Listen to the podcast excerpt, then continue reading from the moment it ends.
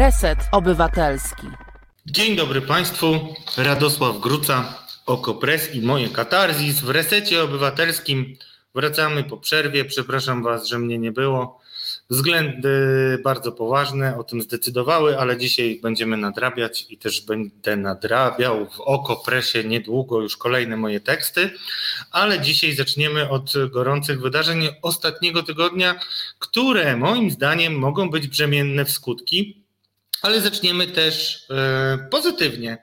Mianowicie trzeba, jak wiecie, szukać e, pozytywnych aspektów naszej rzeczywistości i nie wiem jak wy, ale ja osobiście za taki pozytywny mm, aspekt uznaję powrót kultury, e, szczególnie kultury na żywo i szczególnie koncertów, które kocham wielką miłością, czasami odwzajemnioną nawet, ponieważ Dobrze, zostawię to na naszą rozmowę, ale oczywiście martwi mnie to, co dzieje się w polskiej polityce i dzisiaj chciałbym przeprowadzić trochę inną rozmowę, o czym moi goście jeszcze nie wiedzą, więc pewnie gęsia skórka ich obchodzi teraz całe ciała, ale na pewno sobie poradzimy. Mm, chciałbym trochę wybiec przyszłość, bo brakuje mi w dyskusji o polityce tego, co może się stać niedługo i co będzie konsekwencją tego, co dzieje się dzisiaj. Więc już e, bez zbędnych wstępów za chwilę przejdziemy do tej rozmowy. A wszystkim, którzy nas tak licznie dzisiaj zaszczycili, bardzo mi miło, że wróciliście mm, w licznym składzie i wiernym. Dziękuję też e, mojemu producentowi. Zaszczyt mnie mm, wielki spotkał, mianowicie znany nasz komentator Małpiak von Małpol. Dzisiaj jest producentem e, naszego spotkania, naszego katarzis. E, zatem, drodzy Państwo, na początek e, trójka dziennikarzy, za chwilę ich przedstawię, a w drugiej godzinie porozmawiamy najpierw z prawniczką Anizą Rutynowską, której chciałbym też oddać e, co cesarzowej, cesarzowej co cesarzowe. I porozmawiamy o tym, jak wnioski, nie wnioski, tylko doniesienia o możliwości popełnienia przestępstwa skierowane do prokuratury przez prezesa NIK Mariana Panasia e, w jakim świetle pokazują to, co się wydarzyło w maju, czyli i też e, wczesną wiosną, czyli taką niechęć do wprowadzenia e, stanu klęski żywiołowej. Przypomnijmy sobie, bo wydaje mi się, że to bardzo często nam umyka. A na koniec to, co tygrysy z forum lubią najbardziej. Nie będzie to jeszcze moja, nie będzie to jeszcze moje oczekiwane wyjście z kościoła, ale na szczęście z kościoła mm, wychodzą wszystkie brudy. Uważam, że trzeba to wyświetlać i będzie to mój homaż, mój hołd dla e, redaktora Szymona Piegzy, e, który właśnie doprowadził do tego, że biskup kolejny ponosi konsekwencje i zastanowimy się, jakie, jak surowe konsekwencje dałyby jakąkolwiek satysfakcję, a może po prostu poczucie, że sprawiedliwości stało się zadość. A teraz już moi zacni goście. Zapraszam na mój kochany nasz drogi, nasz drogi producent Krzysztof, któremu też dziękuję. Zapraszam moich gości teraz na nasz ekran. O, wielka trójca. Dobry wieczór, choć już jasno, albo jeszcze. Tak. Y, moi drodzy, Moi goście mm, Beata Grabarczyk, Radio Nowy Świat, Żaneta Gotowalska na temat.pl i Mariusz Gierszewski, Wirtualna Polska WP.pl tak zwana. Myślę, że zaraz spróbujemy wasze jeszcze redakcje tutaj podpisać, drogi Krzysiu, ponieważ lubię pokazywać, że jesteście nie byle kim. E, moi drodzy, mm, ja chcę zacząć od tego, o czym mówiłem, czyli od tego powrotu kultury na żywo. I dlatego też poprosiłem, żeby dołączył do nas Mariusz, ponieważ Mariusz jako człowiek renesansu, widzicie ten rys Leonarda DiCaprio, na jego, e, Boże, DiCaprio też, Leonardo da Vinci, człowiek renesansu, widzicie, no tak. E, mm, Mariusz, który jednocześnie jest muzykiem w jednej z moich ulubionych kapel, czyli Poparzeni Kawą 3. E, zaraz wam opowie o tym, jak, jak bardzo długo branża rozrywkowa czekała na kontakt z żywymi ludźmi, jak bardzo y, została dotknięta. Mariuszu, y, ty mm, nie jesteś człowiekiem, który narzeka, ale mm, sam opowiadałeś mi o tym, że wielu twoich kolegów i koleżanek z pewnością, muzyków, bardzo cierpiało w czasie pandemii. Ja też spotkałem wiele szafek, na przykład, które zrobili tacy muzycy w mieszkaniach moich znajomych. Jechałem Uberem e, z jednym też utalentowanym perkusistą, który nie miał gdzie grać. Jak to się w ogóle odbiło na kondycji artystów e, i czy możemy liczyć na to, że wrócicie ze zdwojoną energią, czy to jednak jest trochę taki stres powiedzmy niepoczątkujących, ale no, żyjemy już w innym świecie. Mariusz Gierszewski. Bardzo Ci dziękuję za te słowa. Za Leonardo DiCaprio oczywiście nie ma za. Za wszystko smarowane miodem.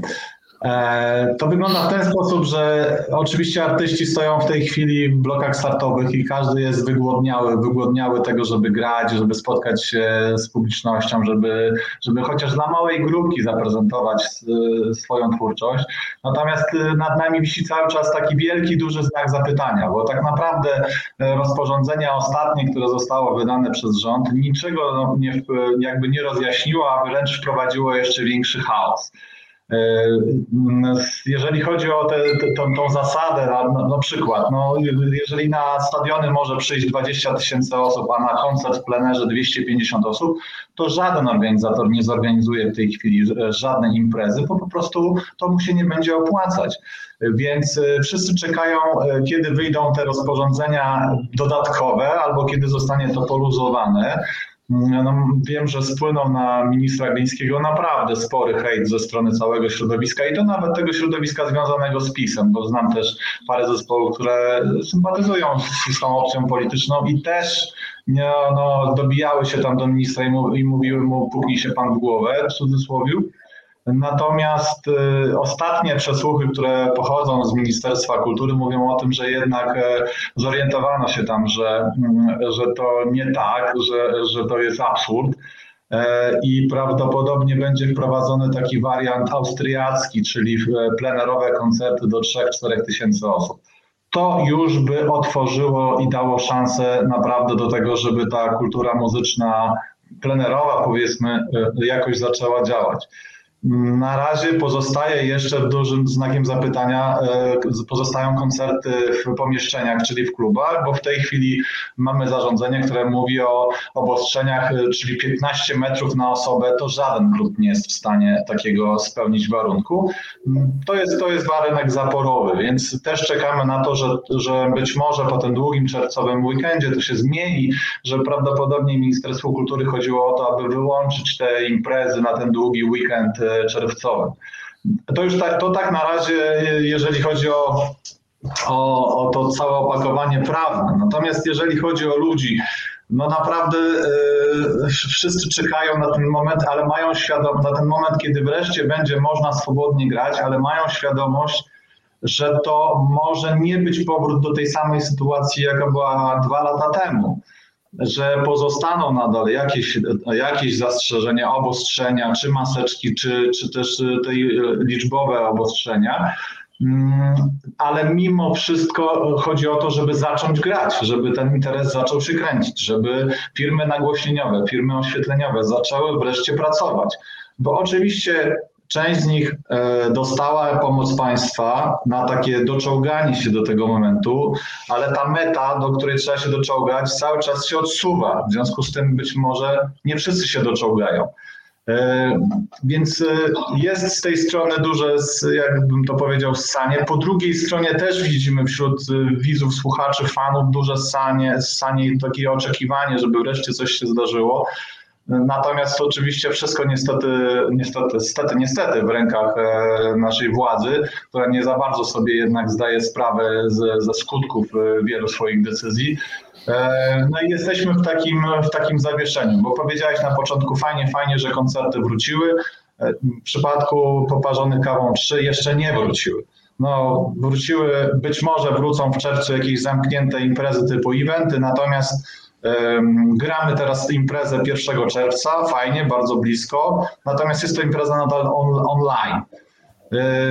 no jest to jak dotykanie po prostu bułki przez gumowych rękawiczkach. No po prostu to nie jest to, o co chodzi w tej, w tej zabawie.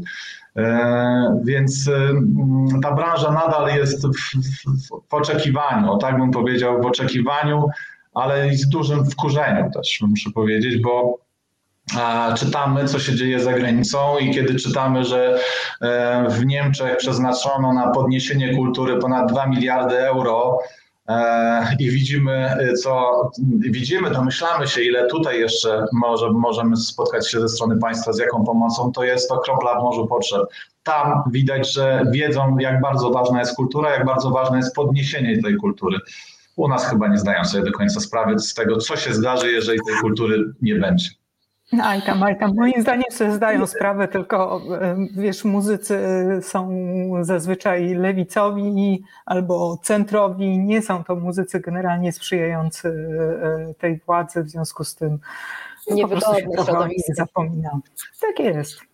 No nie ukrywam, no że przyszło mi to. Ale, ale może coś w tym, e, jakaś prawda jest oczywiście, że, że muzyka została, czy w ogóle kultura została na samym końcu tego odmrażania. Tak? Wszystko inne, tak. a to niech oni jeszcze sobie tam w tym śniegu poleżą. Pogrillujmy ich jeszcze trochę. Albo, albo pogrillujmy odwrotnie, albo jeszcze niech się trochę pokopcą. Tak. A to teraz to posłuchajmy Żanety, która mnie wzruszyła swoim szczerym wpisem e, na Instagramie o tym, że właśnie była na koncercie Corteza i czuła te emocje, a też e, nie wiem, czy możemy zdradzić, ale wiem, że nad takim projektem dotyczącym też branży muzycznej Żaneta pracuje, już chyba jest na ukończeniu albo wręcz jest skończony, więc żyje w tym... No właśnie, żyjesz tym e, całą sobą. E, jak ty się czułaś, powiedz mi, e, jak czułaś, jak odbierasz ludzi, bo ty też dużo pisałaś o tej pracy zdalnej i o tęsknocie e, za wyjściem między ludzi. Jak ludzie się zachowywali na koncercie? Bo mogę wam powiedzieć, że na meczu. Ale się... to nie był koncert, poczekaj, to było tak, przedstawienie tak, światła i dźwięku. I to jest ważne. To jest bardzo ważne. przepisów.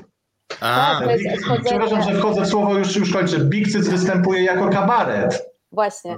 A Cortez jako spektakl światła, dźwięku, cienia i tak dalej. Znaczy, e, w normalnej sytuacji, kiedy dotyczyłoby to jakichś większych obostrzeń i byłby środek pandemii, ktoś obchodziłby w taki sposób zakazy, byłabym jak najbardziej przeciw, ale w sytuacji, kiedy po raz e, kolejny robi się tą kulturę takie, w takim jakby stanowisku trochę popychadła, trochę takiego przestawiania z jednego miejsca na drugie miejsce, no to bardzo mi się to nie podoba. No, kultura została zamknięta jako pierwsza i jako ostatnia zostanie odmrożona tak w pełni. To jest jakby coś, do czego już się przez te miesiące przyzwyczailiśmy i faktycznie Cortez w ostatni, y, w ostatni wtorek zagrał w Warszawie w poniedziałek, wtorek i w środę, bo te koncerty były koncerty rozbite, to zagrał faktycznie jako spektakl światła, dźwięku i, i cienia. No ale e, no, nie ma wyjścia, no trzeba jakoś funkcjonować, trzeba żyć, bo oprócz tego, że na scenie pojawiają się artyści, to za sceną są też ludzie, którzy odpowiadają za światło, za technikę, generalnie całego przedsięwzięcia, za bukowanie terminów, no generalnie tam jest sztab ludzi trochę niewidocznych, którzy też naprawdę cierpią w tej pandemii. A co do ludzi, no ludzie zachowywali się trochę tak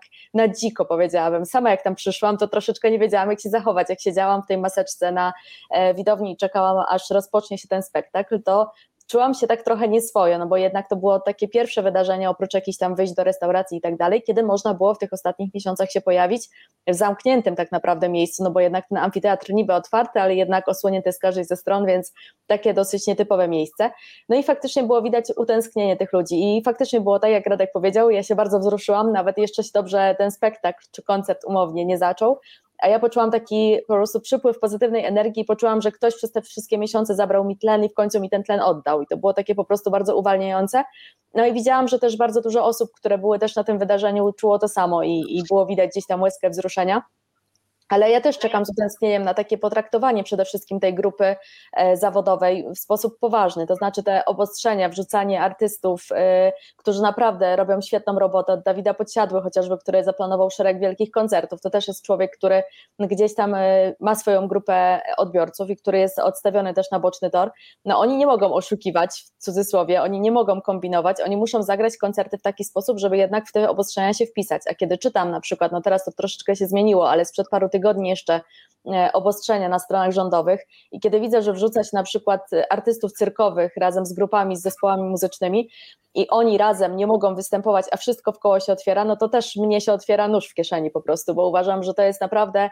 Mm, no, ja mam bardzo duże podejrzenie, że jednak faktycznie dzieje się tak, że e, ci artyści stają się mocno niewygodni dla naszej władzy. To znaczy, tak jak powiedziała już Beata, to są zazwyczaj ludzie, którzy jednak sympatyzują z ludźmi o lewicowych poglądach, gdzieś tam e, popierają strajk kobiet, popierają jakieś działania, które jakby wpisują się w dbanie o, o prawa człowieka, o prawa społeczności LGBT i tak dalej. To można byłoby wymieniać. Oni cały czas gdzieś tam w większości stają za tym, żeby te prawa były przestrzegane. No więc wydaje mi się, że jakieś takie sytuacje, w których na koncertach chociażby był taki głos wsparcia, jakieś flagi LGBT i tak dalej na, na różnego rodzaju występach, na przykład Zalewskiego. No wydaje mi się, że tutaj jest jakaś taka obawa, że jednak oni mogą coś więcej powiedzieć i coś więcej przekazać i tutaj to ryzyko jest większe. No ale y, ja postawiłam też takie pytanie ostatnio w, na Twitterze, y, czy ktokolwiek z nas y, czytał książki podczas tej pandemii, podczas lockdownów, czy oglądał filmy, seriale, czy słuchał muzyki? No wszyscy na pewno tak. Nawet jeżeli ktoś nie czyta, to, to gdzieś zaglądał, coś, coś robił. I to ma związek z kulturą. Jeżeli tej kultury nam zabraknie, no to przy następnej takiej sytuacji, w której zostaniemy w jakiś sposób zamknięci, a takie widmo powrotu do zamknięcia cały czas nad nami wisi, bo jednak nadal nie jest społeczeństwo e, wyszczepieni, no to wydaje mi się, że tutaj ta kultura jednak jest znacząca, a za chwilę zostaną tylko zgliszcza. Więc ja mocno trzymam kciuki za odmrożenie, takie naprawdę odmrożenie tej branży, bo skoro stadiony mogą się otwierać i kibice mogą siedzieć obok siebie na, na stadionie, bo widzieliśmy te e, trybuny kibiców, że tam żadnego dystansu nie ma, no to dlaczego nie, nie fani muzyki? Chyba, że bardziej zarażają, a my o tym nie wiemy, ale wątpię. Nie no, nikt bardziej nie zaraża od siewców śmierci, czyli strajku kobiet w listopadzie, który jakoś się nie przełożył na specjalne wzrosty. No ale cóż, ale no to co ty tak uważasz? No właśnie. No, nie, siewcy śmierci, no to jest, to jest wręcz chyba y, opatentowane przez TVP Info. No Moi drodzy, to oczywiście sarkazm. Beata, y, zwracam się teraz do ciebie, y, bo słusznie zwróciłaś uwagę i cieszę się, że ten wątek się pojawia, ale ja bym chciał nawet trochę szerzej na to spojrzeć, bo po pierwsze w polskim Nowym Ładzie, Nowym Polskim Ładzie, jakkolwiek się to nazywa, to też świadczy słabo o tym, o tym za chwilkę porozmawiamy. Też artyści i kultura nie zostali specjalnie docenieni, a sami też wiemy, jak to wygląda w praktyce. Znaczy, jeżeli nie wiem, masz zespół Honor 1.8 czy coś takiego, to na pewno masz większe szanse niż e, Pijama Porno, czy nie wiem, kto jeszcze protest songi jakieś e, e, uprawiał. Znaczy, e, mówiąc e, krótko, e, czy ty mm, masz takie wrażenie, że to, co się dzieje też obecnie, także w polskim Nowym Ładzie, to ja mam takie wrażenie, więc chciałem skonfrontować je z Tobą. To jest znowu kolejny etap dzielenia Polaków w ten sposób, że dbamy tylko o swoich, a innych zostawiamy poza nawias lub, e, mm, lub po prostu traktujemy ich jako ewentualny obiekt do złupienia. No ewidentnie ten nowy polski ład dzieli Polaków i to dosyć taka śmieszna jest ta granica dzielenia, bo wychodzi na to, że jak ma ktoś 4200 na rękę, to już jest bogaczem i e, jest tak samo bogaty jak e, nasi milionerzy, czy tam ci z pierwszej setki e, Forbesa, tak, którzy obracają miliardami. No ale 4200 to jest też ta granica przynależności do bogatych. To jest trochę taki, wiesz, Janosik, e, tylko że ten Janosik jest, może zrobić sam sobie krzywdę, bo jeżeli on złupi tych rzekomo bogatych, bo tak naprawdę ci, którzy są najwyżej na tej liście e, właśnie 100 najbogatszych Forbesa, no to oni mają na przykład zagraniczne rezydencje podatkowe i oni tu podatków nie płacą, a jak będzie, będą musieli zapłacić, to się szybko gdzieś ewakuują. Natomiast ci tacy właśnie, którzy dopiero się dorabiają, e, gdzieś sobie pootwierali jakieś małe firemki, ta firemka no, pozwala im żyć na tyle godnie, że sobie pojadą raz na wakacje w roku, e, a tak to no, mają od pierwszego do pierwszego i nie głodują. I jeżeli ich się złupi im się połowę zabierze i rozda tym, którzy tyle nie mają, to za chwilę wszyscy będą biedni. I Janosik nie będzie miał od kogo zabierać, więc pytanie, co zrobi, e, co zrobi wtedy? Znaczy myślenie takie, że wszyscy jesteśmy tacy sami, że wszyscy mamy ten sam potencjał, te same możliwości i w związku z tym wszyscy powinniśmy mieć porówno, to się nazywa socjalizm utopijny. On się nawet nie przyjął, jak socjalizm czy, czy komunizm rządził w połowie świata, dlatego że był utopijny, czyli niemożliwy do zrealizowania. No ale i zresztą umówmy się, że szereg tych zapisów, które w polskim ładzie się pojawiły, to one się po prostu, one nigdy nie zostaną zrealizowane, tak jak i ten, ta, ta stępka, która sobie rdzewieje w Szczecinie i dzisiaj słucham, że Najwyższa Izba Kontroli zbadała i wyszło, że tam poszło 14 milionów i od początku było wiadomo, że to nie ruszy, bo Stocznia Szczecińska nie ma takiej możliwości, żeby budować tam prom ale poszła obietnica i e, w przemówieniach było, że przyszliśmy tu przynieść wam nadzieję. No to była nadzieja pewnie przez rok. Myślę, że teraz już umarła. I tak to wszystko, e, wszystko mniej więcej działa. Znaczy idzie strasznie dużo pieniędzy na, na PR, na wmawianie ludziom, e, że my jesteśmy ci dobrzy i damy wam damy wam gotówkę, damy wam drogi, będziecie wszyscy równi nie będziecie musieli zazdrościć sąsiadowi, że dogonimy niedługo Europę. Co prawda Europa już będzie o ileś tam skoków kangura do przodu, ale no, cóż, no chodzi o to, żeby gonić króliczka. No i, i, i, tak to, i tak to niestety wygląda. W tym nowym polskim ładzie wygląda na to, że jako tako zarobi pewna grupa emerytów, oni będą mieli łatwiej. No fakt, polskie społeczeństwo się starzeje, więc emerytów trzeba doceniać jako wyborców, bo to bardzo duża grupa. Dodam tylko, dodam tylko, jeżeli mogę, że ten nowy ład w nawiązaniu do wcześniejszego Twojego pytania jest też zabójczy dla kultury, zabójczy dla koncertów, dlatego że jeżeli złupi się samorządy, podnosząc oczywiście stawkę wolną od podatku spowoduje się, że samorządy stracą miliardy, to na czym obetną? Obetną na tych dniach miast, dniach, dniach ogórka, dniach smalcu, które były organizowane, które były imprezami masowymi, na których też oczywiście korzystały, korzystały zespoły, muzykę i tak dalej. Różnego rodzaju, nie tylko oczywiście muzyka popowa, ale też i ludowa, prawda? No to, to, to już my już widzimy, że te są wycinane zupełnie całkowicie takie cykliczne imprezy, które były organizowane. Już organizatorzy mówią, no my w tym roku nie będziemy robić, a co dalej, to zobaczymy, zobaczymy jakie będą pieniądze. Więc e, tak jak powiedziałem, Nowy Ład może być zabójczy także i dla kultury. No właśnie, to jest dramatyczne i też chciałem jeszcze, żebyś o tym dwa słowa powiedział, chociaż też e, poproszę Żanetę, która jest chyba z nas najbardziej cyfrowym pokoleniem. Myślałam, że chciałem... cynicznym pokoleniem, się przestraszyłam. Nie, nie. Cy, cynizm to jest tam 72 na razie rocznik, znaczy 72L, 72 lata to na razie przebijają wszystko. Zresztą młodość nie jest moim zdaniem taka cyniczna z definicji. Ale mówiąc tak, poważnie i z waszej tak, ale e, e, Mariusz też e, masz swój drugi zespół i też tak się zastanawiam, chociaż nie znam całego składu, ale chciałbym, żebyś na chwilę nam jeszcze opowiedział o sytuacji młodych ludzi i młodych zespołów. Ja wiele lat temu zostałem jednym z wtedy nielicznych fanów Igora Walaszka i jego grupy Clock Machine, która nie chciała iść do talent show, i wielu różnych innych kompromisów e, nie, e, nie poszło na wiele innych kompromisów, które wydawają, wydają się otwierać karierę, a dzisiaj, ale wygrali tym, że grali konsekwentnie mm, koncerty, pojawiali się coraz częściej, te koncerty były naprawdę efektowne. I dzisiaj Igor jest jednym z najbardziej znanych wokalistów w Polsce, ma nowe projekty i tak dalej. Bez tych koncertów na pewno by nie poradził sobie, więc chciałem spytać, na ile to też jest problem dla takich zespołów e, młodych e, i o tyle mnie to też martwi, że Ministerstwo Kultury,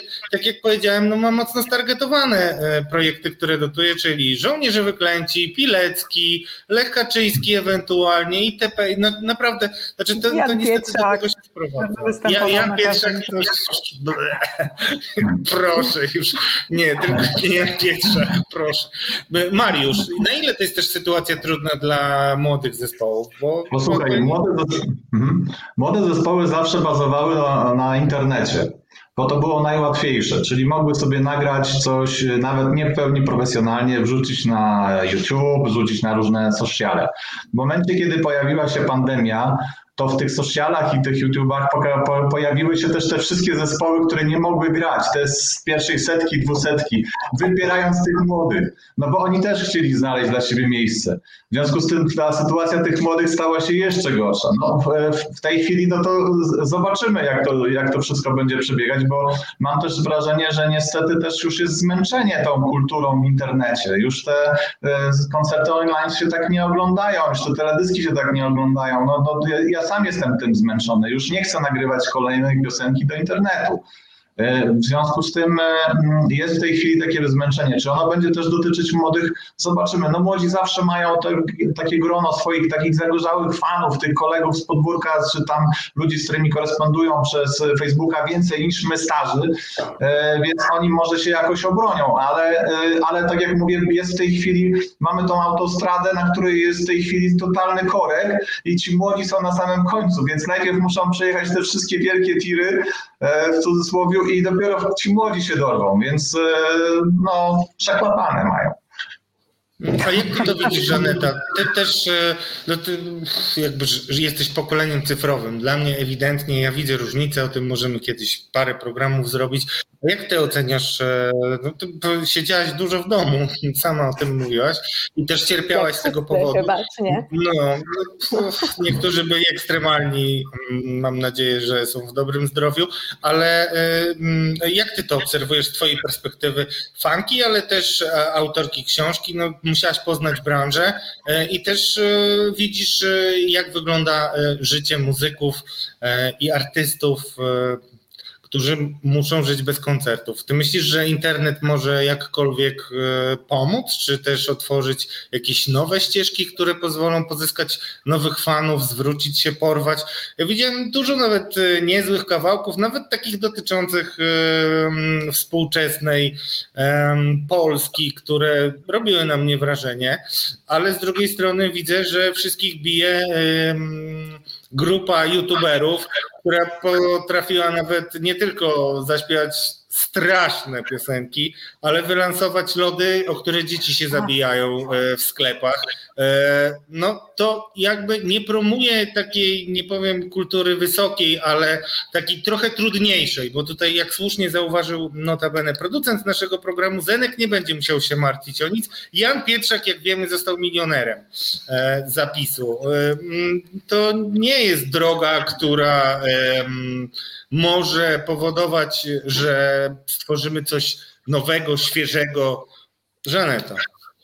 Ja bym na, przede wszystkim nie krytykowała tych tworów, które e, sprawiają, że to najmłodsze pokolenie w Polsce szaleje, bo każde pokolenie, jak już śpiewał jeden ze znanych artystów, ma swój czas i wydaje mi się, że my też mieliśmy takie, każdy z nas, jak tutaj jesteśmy, taki moment, kiedy podobało nam się coś, co teraz uważamy za duży poziom żenady, więc jakby dajmy tym młodym też pocieszyć się e, wspomnianymi. E, a co do internetu, to wydaje mi się, że tak jak powiedział Mariusz, to już przyszło takie zmęczenie i to nawet nie teraz, tylko w zeszłym roku, pod koniec tego 2020 roku już wszyscy byliśmy tak mocno zmęczeni tym internetem, tymi łączeniami przez różnego rodzaju zoomy i inne, przez oglądanie tych relacji live muzyków, koncertów online, kiedy jeszcze one były za darmo. Później były wprowadzane jakieś takie próby wprowadzenia koncertów online'owych e, normalnie płatnych co w ogóle nie jest opłacalne też dla muzyków, bo żeby to jakoś zorganizować i żeby e, to jakoś funkcjonowało, no to te koncerty musiały być płatne prawie tak samo dużo e, jak te normalne, stacjonarne, które były przed pandemią, więc ja rozmawiałam z różnymi osobami właśnie ze sceny muzycznej, no i wiem, że e, raz, że nie ma przyjemności, tak jak już Mariusz powiedział, do grania do pustej sali, gdzieś tam po prostu w jakichś scenach teatralnych czy innych, gdzie te, gdzie te koncerty są relacjonowane. Dwa, że to jest naprawdę myślę, dla, nie, mało atrakcyjne dla osób, które są po drugiej stronie. Mm, ja w pandemii oglądałam kilka takich relacji e, koncertowych i o ile na początku w okolicach kwietnia, maja takie koncerty, jakieś e, męskie granie, które się odbywało w, takim, w takiej domowej edycji, podobało mi się, to na przykład e, w wakacje, kiedy były relacjonowane takie koncerty, to ja zaczynałam robić różne rzeczy w mieszkaniu, to znaczy rozpraszało mnie to bardzo, byłam skupiona na trzech piosenkach, a potem już tego koncertu nie oglądałam. I jak rozmawiałam z muzykami, no to nie mieli podobne wrażenie, że jakby nie chcieli już organizować tego, takich relacji, bo sami nie oglądali muzyków, którzy ich do jakiegoś tam momentu interesowali. No więc wydaje mi się, że tutaj te online'owe mm, sytuacje już są bardzo przebrzmiałe, a jeżeli chodzi o promocję młodych artystów, no to też się zgadzam z Mariuszem, bo wydaje mi się, że o ile taka scena powiedzmy alternatywna i o ile taka scena młodych artystów e, przed pandemią funkcjonowała bardzo dobrze, gdzieś tam to się rozpraszało właśnie chociażby na YouTubie czy, czy na Facebookach, gdzieś tam te osoby zbudowały sobie jakąś taki fanbase, który, e, który sprawiał, że ta popularność ich rosła, tak teraz te takie niszowe zespoły e, mają duży problem. Ja mam też sporo znajomych, którzy prowadzą takie powiedzmy próby wy, wypromowania swoich zespołów i tutaj naprawdę trzeba mieć oprócz talentu naprawdę sporo szczęścia, żeby w ogóle się dostać do takiego powiedzmy mainstreamu muzycznego. No a w czasie pandemii no to już jest w ogóle skomplikowane, tym bardziej, że zazwyczaj ci młodzi artyści jeżdżą y, na takie koncerty po Polsce na tyle, że zwraca im się po prostu koszt dojazdu i to też nie, nie zawsze. No bo te koncerty raz, że są y, jakby nisko opłacane, czasami są darmowe, więc tutaj są jakieś ustalenia z klubami, no ale nie przychodzi za dużo ludzi. Często przychodzą właśnie znajomi, a wiemy jak to często ze znajomymi jest, że po prostu za piwo się wchodzi na, na koncert swojego kolegi, więc tutaj jest duży problem. No ja mam nadzieję, że jakoś to się odnowi. Y, jakby nie, nie widzę żadnej nadziei, jeżeli chodzi o pana Glińskiego, nie widzę żadnej nadziei, jeżeli chodzi o Ministerstwo Kultury, jakby szeroko pojęte. Tutaj mam nadzieję, że jednak ci y, jakby stęsknieni ludzie, którzy gdzieś tam chodzili na te takie niszowe y, koncerty, czy tam wygrzebywali z różnych odmętów internetu po prostu takie zespoły mniej znane, że oni po prostu stęsknieni za tą kulturą będą chodzić na koncerty takich osób że jednak w jakiś sposób będą ich wspomagać. No mam nadzieję, że, że to się uda. No i też słyszę od znajomych, że przed pandemią było tak, że oni wiedzieli, że są koncerty, ale tak za bardzo im się nie chciało na te koncerty chodzić, że no jak nie ten koncert, to inny za miesiąc i tak odkładali, a teraz mają taką potrzebę, żeby na jakikolwiek koncert iść. Ja już też miałam taki moment w pandemii, że mówiłam, że nawet bym na Zenka poszła, więc generalnie poziom desperacji mój był ogromny. E, na szczęście mi przeszło, ale, e, ale myślę, że takich osób stęsknionych jak ja jest mnóstwo i, i mocno trzymam kciuki, żeby to też e, jakby z korzyścią dla tej młodej sceny, no bo faktycznie e, oczywiście ja szanuję bardzo artystów, którzy są od lat na scenie, no ale potrzeba takiej świeżości, potrzeba jakichś takich projektów, które nawet są nie wiem, solowymi wersjami zespołów, które już funkcjonują, więc mam nadzieję, że po tej pandemii przyjdzie i złapanie tlenu i takie odrodzenie. Znaczy, bardzo bym chciała, to myślenie życzeniowe, ale bardzo, bardzo, bardzo w to wierzę, że tak będzie. Musimy żyć nadzieją i nie możemy jej e, grzebać. Nadzieję na pewno mają też niektórzy właściciele hal, którzy być może już wkrótce, pewnie nie jesienią, ale wiosną, mogą liczyć przynajmniej na zabukowane sale kilku partii, które będą walczyć w najbliższych wyborach. W związku z czym chciałem Was spytać, za, za, zaczepiam Was, żebyśmy przeszli do tematu Rzecznika Praw Obywatelskich e, i tego, co się dzieje, szczególnie w tej warstwie nie tyle samych kandydatów, o których też chwilkę porozmawiamy, ale no, niesubordynacji Jarosława Gowina, który już naprawdę niedługo chyba nie będziemy mówić, że ludzie hamletyzują, tylko gowinują i rzeczywiście do tego zmierza e, Szymon Hołownia do wylansowania mm, tegoż. Mariuszu, e, ty też o tym ostatnio e, trochę pisałeś. Jakie wrażenie w ogóle robi na tobie z perspektywy no, kilkunastu lat Jarosława Gowina w polityce, które obserwowaliśmy z bliska? E, Jarosław Gowin dzisiaj, o którym z jednej strony mówi się, mm, że znaczy to, trudno mi w to wierzyć, no ale muszę to powtarzać z kronikarskiego obowiązku, że może być zbawcą, może być jakimś kreatorem technicznych rządów e, i tak dalej, i tak dalej, a z drugiej strony no widać wyraźnie, że najwięcej energii obecnie nie w Zjednoczonej Prawicy e, idzie na to, żeby wykopać go z rządu i przejąć jego trzutkę. Słuchaj, przede wszystkim trzeba powiedzieć, że sam wybór Rzecznika Praw Obywatelskich padł ofiarą w ogóle całej wojny, wojny politycznej, bo już nie chodzi o tego rzecznika, tylko chodzi o właśnie zupełnie inne cele. No i to tak gra właśnie Gowin.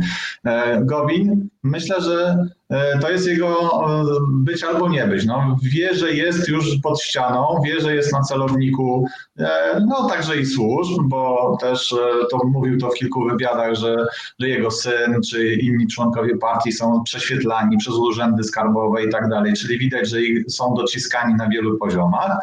Więc on jakby tutaj znalazł jeszcze jakąkolwiek furtkę, gdzie może coś PiSowi pogrodzić, zrobić, wywalczyć jakieś terytorium, tak? Stąd zaczął, zaczął tutaj grać z opozycją, natomiast jakby no nie chodzi zupełnie o wybór dobrego rzecznika praw obywatelskich, no to już to, to, to, to, to, to, już, to już wiemy, prawda? No i to jest teraz Twoje pytanie, jaka jest jego w tej, w tej chwili pozycja i sytuacja, tak? No, czy na przykład Adam Bielan jest w stanie go zamordować na razie go tylko ranił, natomiast czy jest go w stanie zamordować? No, oczywiście można powiedzieć, że to polityka jest tak nieprzewidywalna, że trudno powiedzieć cokolwiek, co się na pewno wydarzy.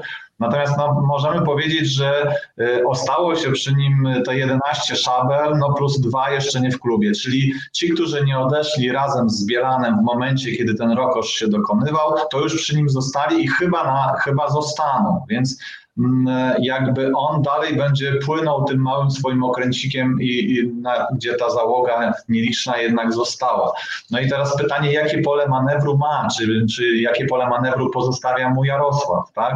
No, y, czytałem też takie opinie, że właśnie Jarosław bardzo chce, żeby Gowin właśnie zbawił go, wybawił go z tego problemu rzecznika praw obywatelskich i, i, i, i właśnie z tą opozycją kooperował. No, jest to jedna z teorii, nie mam na, te, na, to, na, to, na ten temat jakiegoś konkretnego zdania. Natomiast wiem, że no, Gowin na razie e, nie dał się zabić, natomiast wie, że jego czas jest policzony i dlatego szuka różnych rozwiązań. Może nie rozmawia bezpośrednio z opozycją, ale gdzieś podsuwa im piłki albo sam od nich dostaje te piłki, więc jakaś taka kooperacja się zaczęła. Natomiast oczywiście daleko do jakiejkolwiek rozmowy o tym, żeby tworzyć jakiś, e, nie wiem, rząd, obalić wpisy, E, opozycja z Gowinem. Nie, to, tutaj na razie jeszcze takich rozmów jeszcze, e, jeszcze nie ma. Wiadomo, że ci Gowinowcy są już w tym układzie pisowskim, ich rodziny gdzieś są, więc taki, taki zupełny, taka zupełna zmiana frontu byłaby dla nich też jakąś pewną tragedią życiową. Musieliby przestać pracować tam, gdzie pracują pewnie w spółkach Skarbu Państwa i tak dalej, i tak dalej. Więc do tego jeszcze daleko. Może do tego dojdzie, ale na razie jeszcze, jeszcze daleko. Czy chciałem zauważyć, zanim oddam głos Żanecie, że Polska nie jest bogatynią, która cała wisi na elektrowni i kopalni e, i nie, dzieci i żony nie musiały pracować w spółkach Skarbu Państwa e, z, z wszystkimi bonusami i tak dalej, ale to tylko tyle. Natomiast jak już rozmawiamy o cynizmie, bo mm, trzeba powiedzieć, że cynicznie grozi się po prostu tym politykom, którzy mają rodziny. Jacek Żakowski ukuł takie pojęcie, nie wiem czy powiedział o tym publicznie, ale często to powtarzam, że to jest taki system zakładników, że jak polityk wchodzi już e, z partii rządzącej i może poustawiać swoich bliskich, współpracowników i tak dalej, to później oni są w pewien sposób jego zakładnikami, szczególnie jeżeli chodzi o rodzinę, e, bo wystarczy no tak, przyjść tylko, tak. że to jest chore od początku do końca. To znaczy, wiesz, no nie może być tak, że jak e, polityk e, wchodzi do koalicji rządowej, to natychmiast e, wszystkich tam do trzeciego pokolenia wstecz w każdą stronę pakuje do spółek Skarbu Państwa. No to tu jest jakby punkt wyjścia do tego, że to należy zmienić. I chyba nigdy aż tak żony, kuzyni, prababcie. Nie chyba, tylko nigdy. No. To no, nie ulega Właśnie, nigdy nie było tak tak związane ze spółkami Skarbu Państwa. No nie ulega to wątpliwości. Ja, przepraszam, że ci wchodzę w słowo, ale też e, chciałem powiedzieć... Nie, bo ja pewnie... Żaneta miała mówić. Tak, ale chciałem powiedzieć, że, że, wielu ludzi o tym nie wie. To też jest problem chyba mediów, e, e, bo na przykład posłanka, która zagłosowała przeciwko nowemu KPO, posłanka Janowska, powiedziała wprost, że grożono jej, że mąż straci pracę. Mąż jest informatykiem w zależnej od PGE spółce córce i, i, i, generalnie mało kogo to obchodzi. Chociaż wszystkim, moi drodzy, chciałem powiedzieć, że jakoś tych kar nie ma dla tych posłów, którzy zagłosowali inaczej, bo sam osobiście to sprawdzałem. I Anna Siarkowska, i pani Janowska, i jeszcze jeden poseł, przepraszam, teraz nie pomnę jego nazwiska, jakoś nie ponieśli e, kary, ale dopiero 10 dni w poprzednią środę mieli już absolutnie być ukarani. to o cynizm cię piszę, e, cię pytam i um, o twoją ocenę sytuacji. Jak ty myślisz, czy ci młodzi posłowie Gowina, bo to jednak są trochę młodsi ludzie niż y, nawet e, pan Dworczyk, który jest uznawany za młodego, a jest już chłopakiem po czterdziestce. E, czy myślisz, że wygra cynizm i dadzą się skusić jakkolwiek, czy jak, jakie są twoje w ogóle um, odczucia, jeśli chodzi o emocje młodych ludzi wobec e, Jarosława Gowina, czy też jego ludzi? Czy można rzeczywiście liczyć na to, że oni niesamodzielnie, ale ale może w jakimś bloku będą takokolwiek atrakcyjni, czy jeżeli dotknąłeś PiSu, to jesteś dla nas skończony? No moim zdaniem y, trochę wykreowaliśmy, my media, wykreowaliśmy trochę Jarosława Gowina na taką postać game changera, że po prostu cokolwiek zrobi, że tutaj jest jakiś plan. No moim zdaniem jedynym planem Jarosława Gowina jest utrzymanie się przy władzy i dopóki ma tą e, szansę, żeby się przy władzy utrzymać, to będzie się tego kurczowo trzymał. No nigdzie nie będzie mieć takiego pola manewru, jak ma teraz w Zjednoczonej Prawicy. Ale pytasz mnie o tych młodych ludzi, nawet młodych, no młodych, nie młodych, e, tych posłów, którzy gdzieś tam przy Gowinie są. No moim zdaniem oni, jak przyjdzie co do czego, to zostawią Gowina i będą interesować się tylko i wyłącznie swoimi ewentualnymi posadami, swoją pozycją, bo to są osoby, które jeżeli będą cały czas kurczowo się trzymać Gowina, no to daleko nie zajdą, będą wybory, na listach się nie znajdą, więc muszą tutaj kombinować. Jeżeli chodzi o to, czy w opozycji znajdą swoje miejsce, no wydaje mi się, że też dla opozycji nie są to jakieś najbardziej atrakcyjne osoby, e, więc raczej będą tworzyć coś może w kierunku Bielana. Nie wiem, ja po prostu e, obserwuję to zamieszanie Zjednoczonej Prawicy tak długo, I mam wrażenie, że tam cały czas te wojny po prostu się toczą gdzieś tam wewnętrzne, to podgryzanie, ale kompletnie nie mam zaufania co do tego, że tutaj wyrasta jakiś buntownik, który ma zmienić całą tę sytuację. Wydaje mi się, że głównym zwycięzcą, co już powtarzam wielokrotnie i, i, i mam wrażenie, że naprawdę się powtarzam, jest Jarosław e, Kaczyński, który po prostu e, to wszystko obserwuje i któremu to jest bardzo na rękę, że takie wojenki się toczą. No a podczas tego polskiego czy nowego ładu, jak zwał, tak zwał, no widać było jakieś takie elementy jednak zjednoczenia, mimo że potem były te tupania nogą, mimo że e, było ostrzeganie przez Gowina, że tutaj jakieś e, w głosowaniach e, te głosy będą przeciwko i tak dalej. Ja w to nie wierzę, zwyczajnie w to nie wierzę, a chciałam też jedno zdanie na temat Rzecznika Praw Obywatelskich powiedzieć, bo mm, to jest bardzo ważny temat. Wydaje mi się, że też bardzo mało się mówi mimo wszystko o tym problemie, no bo w kraju, w którym tak bardzo Rzecznik Praw Obywatelskich jest potrzebny, zaczyna się mówić o tym, że Ministerstwo Sprawiedliwości ma przejąć funkcję Rzecznika praw obywatelskich, co jest dla mnie przerażające w sytuacji, która ma miejsce chociażby na protestach, więc to jest bardzo ważne. E, I po drugie, kandydaci, którzy się pojawiają. Wydaje mi się, że to jest już taka na zasadzie łapanki, a jak widziałam e, wystąpienie pani Staroń e, w Sejmie, która mówiła, że złapana gdzieś tam na korytarzu pomiędzy Sejmem a Senatem, powiedziała, że no jest jej zgoda, jeszcze tylko brakowało mi zgoda mojej osoby i generalnie by się wpisała totalnie w to, co się ostatnio mówi. E, no i, i pan e, Terlecki, który mówi, że została e, kandydatką, bo bardzo chciała. No ja, tak, bo wydaje mi się, że dużo osób chce różnych Zgłośmy stanowisk. Tak, to samo pomyślałam, że to jest bardzo, bardzo ciekawy pomysł, ale tak zupełnie poważnie mówiąc, no to, to nie buduje ani zaufania do tej instytucji, ani spoko spokoju osób, które nie wiem, będą brały udział chociażby w protestach, a tych protestów na pewno jeszcze przed nami sporo, to nie buduje bezpieczeństwa osób, które o te swoje prawa muszą na co dzień walczyć. Jednak e, pan profesor Adam Bodnar budował taki spokój wokół tej instytucji, a tutaj zupełnie tego nie mamy. No i to właśnie, że przepychanka trwa i tutaj cały czas e, już po prostu e, never ending story. No po prostu mam wrażenie, że to się nigdy nie skończy i, i, i to jest bardzo smutne i bardzo jakby burzy mi obraz takiego państwa prawa i burzy mi e, jakby z pozycji nawet nie dziennikarki, tylko z pozycji obywatelki, po prostu burzy mi jakiekolwiek tutaj wizje, które snułam przez lata obserwując to państwo. Mam wrażenie, że coś tracimy, e, jakby tracimy i już bezpowrotnie tracimy i wydaje mi się, że tutaj nic dobrego nie wyniknie i nie wierzę w ani panią Staroń, ani w drugiego kandydata. Wydaje mi się, że to się będzie toczyło dalej z niekorzyścią dla nas wszystkich. Moi drodzy, ja, myślę, że, muszę, ja muszę tylko wam powiedzieć, że wszyscy jesteśmy martwi i mamy mega atak trollowy na naszym forum, więc jesteśmy wszyscy martwi. Nie żyjesz Mariuszu, Żaneto i Beato, a oczywiście ja otwieram stawkę nieżyjących, więc może przedłużymy ten program, skoro już nie żyjemy i musimy skoro trochę pociągnąć. A ja lubię tak. troli, fajnie, możemy ich pozdrowić. No, no tak, pozdrawiamy, robią nam zasięgi, także nie, nie wiem co się dzieje, dzieje, ale właśnie e, zasypują nasze forum. E, pozdrawiam forumowiczów, którzy mimo wszystko próbują swoje trzy grosze do tej po prostu fortuny, złotego deszczu, który nas zasypał. To, to była ta mina, bo ja się zastanawiałam, czy ty się krzywisz na to, co ja mówię, czy krzywisz Tak, się na coś nie, innego. Przepraszam, ale no, trochę się zdziwiłem, jak przeczytałem Radosław Gruca nie żyje, RIP e, i Beata Grabarczyk nie żyje, co jeszcze bardziej mnie sfrapowało. Ale, ale fajnie. Cie- Cieszę się, bo to znaczy, że mocną uwagę naszą e, swo- Tak, no, wa- bo- zwracacie na siebie. E, Podobno tak, kiedy moi drodzy, że ktoś nie żyje, to będzie długo żył, także możemy się A, cieszyć takim no. zdrowiem i życiem.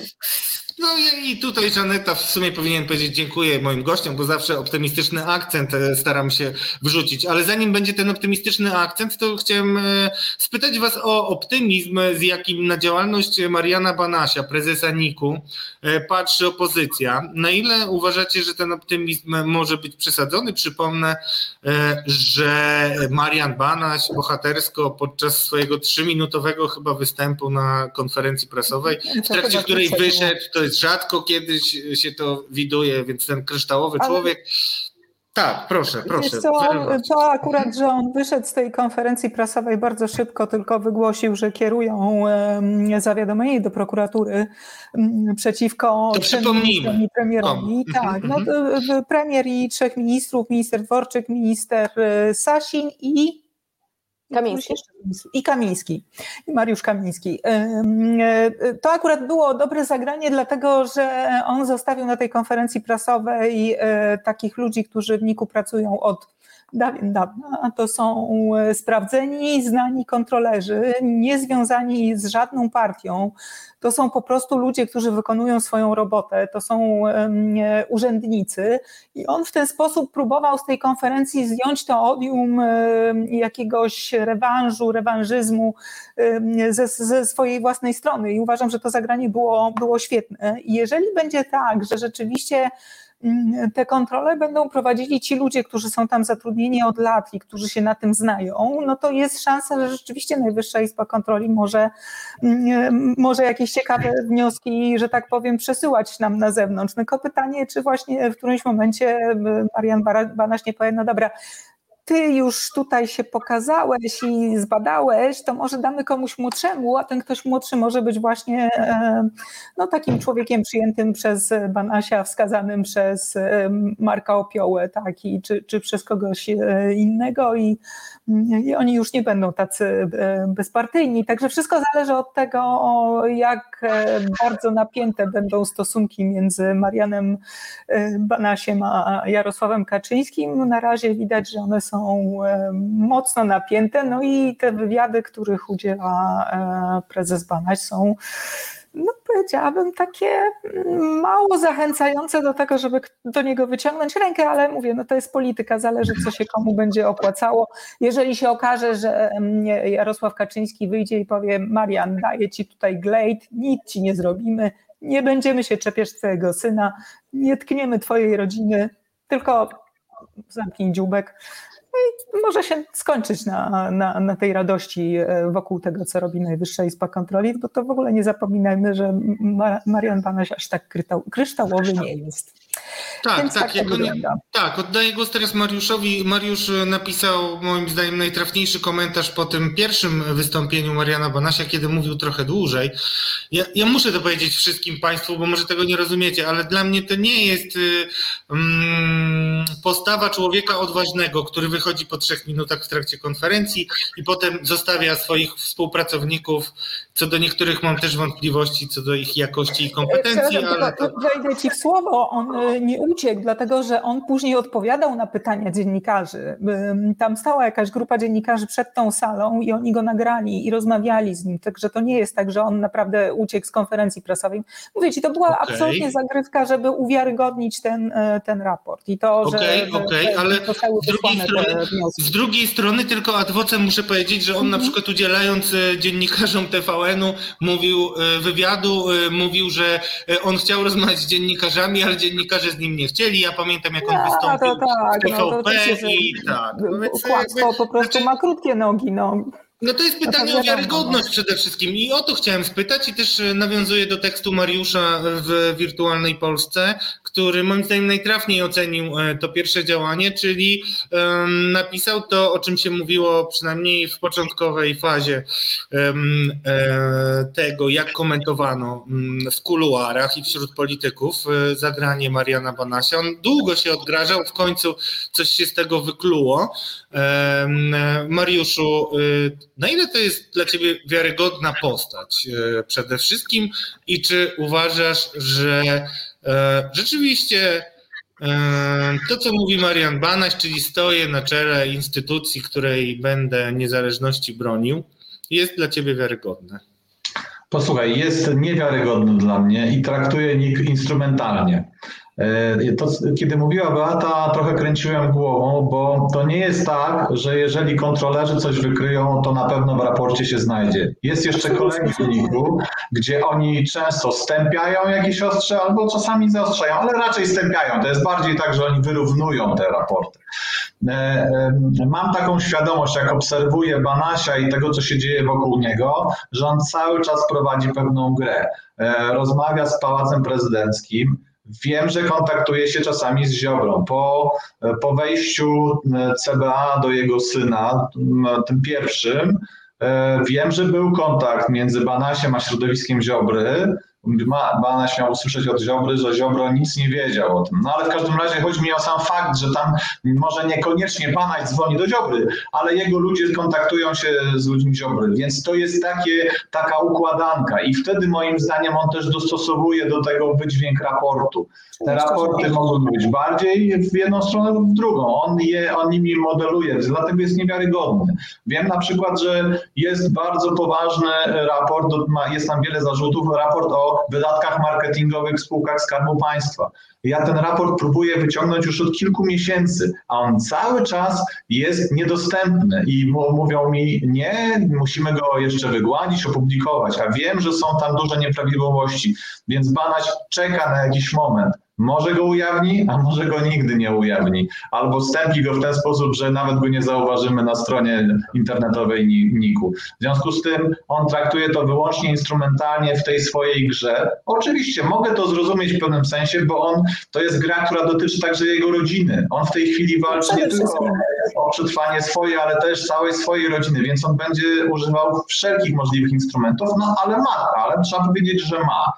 No teraz yy, mówiłem, no, sam to powiedziałem, że kontaktuje się z Ziobrą, ale z drugiej strony y, ma niedługo opublikować raport dotyczący znowu tego Funduszu Pracy Więźniów. I zobaczymy, czy mocno uderzy y, Ziobrę, czy też będzie to tylko taki klaps na pokaz, a tak naprawdę to oni się po prostu między sobą dalej ułożą i będą kontaktować. Musimy, musimy też zauważyć, że przecież śledztwo prokuratury regionalnej w Białymstoku toczy się już bardzo, bardzo długo i zebrano już wszystkie dokumenty i dowody na to, bo przecież to dotyczy jego majątku z lat poprzednich i jego oświadczeń majątkowych, a mimo to do tej pory nie postawiono mu zarzutów. E, no to zastanówmy się dlaczego. No bo być może po tej drugiej stronie też toczy się jakaś gra. W związku z tym e, nie wierzę, i tak jak powiedziałem na początku, jest dla mnie bardzo niewiarygodny jako prezes Izby Kontroli. No tak, no to jest facet, który ma olbrzymią, znaczy potężną broń w ręku i, i, i teraz bardzo ostrożnie, tak poruszając się po, po, po szkle, e, będzie tę, tę, tę broń wykorzystywał, a z drugiej strony dokładnie tak jak Mariusz powiedział, też są gierki prowadzone i być może nigdy e, nie zostaną mu postawione żadne zarzuty, bo dzięki temu nie zostaną wyciągnięte sprawy czyjeś tam. No, tak to, no to klasyczna mafia jest, no po prostu.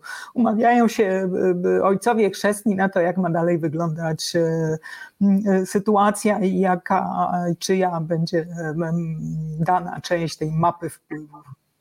Żanę, to czy ty czujesz, że żyjesz e, w państwie mafijnym, gdzie te instytucje, które powinny E, przetrwać wszystkich polityków i powinny być w jakiejś mierze niezachwiane. Już wszystkie mm, mocno zostały nadgryzione, bo e, umówmy się, tak czy inaczej, prestiż Niku ucierpiał na wyborze um, Mariana Banasia, a teraz też um, łatwe jest sprowadzenie wszystkich, nawet najbardziej rzetelnych kontroli, które przejdą już to sitko, o którego istnieniu przypomniał nam Mariusz i bardzo dziękuję za to, bo to jest ważne. To nie jest ten taki kor, który przychodzi do kolegium. My nie widzimy tego, tylko wiele tam zapisów, które czasami kluczowych zdań e, wypada. Ale to czy ty się czujesz, mm, e, e, czy czujesz to, że mm, że żyjemy w państwie mafijnym, to jest jedna rzecz, a druga rzecz, którą poproszę potem, żeby rozwinęli nasi, nasza pozostała dwójka, to czy ty masz nadzieję na to, że może być inaczej? Czy ty masz nadzieję? Bo ty jakby mm, twój rozkwit dziennikarski przypadł na takie, a nie inne czasy. I, i zastanawiam się, czy mm, widzisz jakąś nadzieję. Czyli czy to jest państwo mafijne, twoim zdaniem? I czy myślisz, że kiedyś może być inne? Czy to jest państwo mafijne, to nawet napisałam w jednym z tekstów o e, panu Banasiu że te rozgrywki wyglądają właśnie jak typowe jakieś rozgrywki mafijne, o których wspomniała Beata, no inaczej tego nie da się nazwać, bo nasuwa się po prostu podobieństwo samo. Ja mam wrażenie, że to jest właśnie rozgrywka pomiędzy jednym e, gangiem a drugim i po prostu w zależności od tego, jak jeden sobie pogrywa, tak drugi dostosowuje ciosy. Więc inaczej tego niż państwem mafijnym nazwać nie można i to mnie bardzo smuci, bo to się trochę wiąże z tym, co już powiedziałam, że obserwujemy państwo, które się po prostu nam sypie i myślę, że nie o to nam wszystkim chodziło przez te ostatnie lata, kiedy budowaliśmy taką e, wolną Polskę, bardzo lotnie mówiąc. A czy mam nadzieję, że będzie inaczej? No musimy, musimy zrobić tak, żeby było inaczej, my społeczeństwo. No nie wydaje mi się, żeby, e, żeby nasze jakieś działania nie miały na to wpływu. Wydaje mi się, że jeżeli ludzie nie będą protestować, jeżeli ludzie nie będą się sprzeciwiać, jeżeli ludzie nie będą głośno mówić, że y, się nie zgadzają z tym, co rząd robi, no to, to to jest tak naprawdę to jest państwo społeczeństwa, to jest państwo obywateli i to jest umowa między obywatelami, a nie jakiś twór, który jest zarządzany przez tę czy inną partię, więc wszystko jest w naszych rękach, nas, naszych mówię społeczeństwie, więc Wydaje mi się, że bez tej nadziei trudno żyć. Nie chciałabym negatywnie tutaj zakończyć, ale e, czy widzę tę nadzieję w najbliższych latach? Nie, raczej widzę kolejną kadencję partii, która teraz rządzi i E, bardzo słabnącą opozycję, to co też jest niepokojące i wydaje mi się, że tutaj bez silnej opozycji też nie da się zbyt wiele zbudować, na chociażby ostatnie wczorajsze czy przedwczorajsze jakieś sytuacje związane z opozycją, zamykanie się w windach, zacinanie się i tak dalej, nie wróżą dobrze, szczególnie, że dzisiaj jest rocznica e, podobnego wydarzenia, tylko chyba wtedy ktoś, jakiś poseł się zaczął w toalecie, a nie... No, minister nie Sprawiedliwości Dyka Właśnie, zaczął się to w toalecie. Tak, 28 maja dokładnie. Było głosowane wotum nieufności wobec rządu, w którym Y, był ministrem sprawiedliwości, Właśnie, więc dzięki y, temu, że jest rocznica, idealnie wypadło wczorajsze zacięcie w windzie, więc bardziej z uśmiechem bym powiedziała, że na razie ta nadzieja gdzieś tam majaczy na horyzoncie, ale raczej bardziej wyraźnie widzę kolejną kadencję niż zmianę sytuacji. A teraz wrócę się jeszcze do, do Beaty, już mniej może o tej nadziei, chociaż może ją masz, ale nie przypuszczam od to razu. Nie jest takie proste z tą nadzieją. Ale no jedno dobrze, pytanie, dobrze. tak, ale jedno pytanie e, takie porządkujące, bo i to już ostatnie pytanie.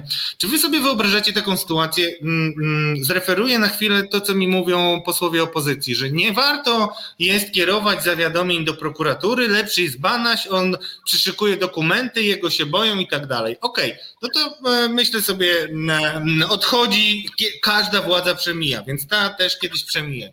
E, pozosta dostanie w spadku rewelacyjny aparat represji, zupełnie uwolnione e, takie, takie grupy jak służba cywilna, do której można wpuścić wszystkich ziomków i tak dalej, ale ja skupiam się na samym prokuratorze generalnym. Przychodzi nowy prokurator generalny, niech to będzie taki emblematyczny Roman Giertych. Boże uchowaj, ale, yy, ale taki zakapior polityczny, który nie boi się powiedzieć nawet yy, czterech słów za dużo. Czy wy myślicie, że yy, te postępowania, które no, wydają się mieć podstawy przynajmniej do tego, żeby przeprowadzić śledztwo, a nie zamknąć się, tak jak znane śledztwo prokurator Ewy Wrzosek, która yy, yy, wszczęła śledztwo w sprawie organizacji wyborów, trzy godziny później było już umorzone. Czy, czy ty, Mariusz, wyobrażasz sobie taką sytuację, że przychodzi jakaś nowa władza, już nie wskazujmy palcem i prokurator prokurator podejmuje sprawy, które e, nawet jeżeli nie te wybory, ale było wiele innych, respiratory na przykład. E, nie mamy żadnej realnie działającej prokuratury, bo wystarczy, że Jarosław Kaczyński da oświadczenie, że z respiratorami było wszystko git, no i nie ma problemu, nie ma tematu i martwcie się dziennikarze, że wyszliście na głupków. Tak generalnie e, te fora prawicowe e, wyglądają. Czy też e, inny przykład śledztwa z tej parafii, czy, no, czyli właśnie wystąpienie Zbigniewa Ziobry, który wyszedł wyszedł i powiedział, nie zgadzam się z premierem, no ale teraz się zgadzam, no to był stan wyjątkowej konieczności, winna jest opozycja, to jest ten najlepszy kabaretowy wątek. E, Mariusz, jak ty to widzisz? Myślisz, że może, e, że te sprawy mogą być rozliczone? Czy rozliczone, nie wiem, ale mogą być podjęte. No bo e, pamiętam. Nie, no to, to ja wiem, że mogą być podjęte. Ja cię no pytam, czy mogą być rozliczone no przynajmniej na takim etapie wszczęcia śledztwa, skierowania aktu oskarżenia, czy też umorzenia takiego, które by e, wyjaśniło e, wszystkie okoliczności. E, myślę, że tak, ale czy, czy do skazania dochodzi, tutaj jestem, to mam dużą wątpliwość, bo jednak upływ lat, y, to, że obecna władza naprawdę opanowała 99% życia publicznego i wszystkie drobne tematy gdzieś są, e, to tutaj mam wątpliwość, czy, czy te, te wszystkie dowody po tych latach będzie można zgromadzić. Natomiast oczywiście będą podejmowane próby, no, ale czy, czy, czy one doprowadzą, nie mam pojęcia do, do, do tego skutku. Jakiegoś skutku, czyli wyjaśnienia tego.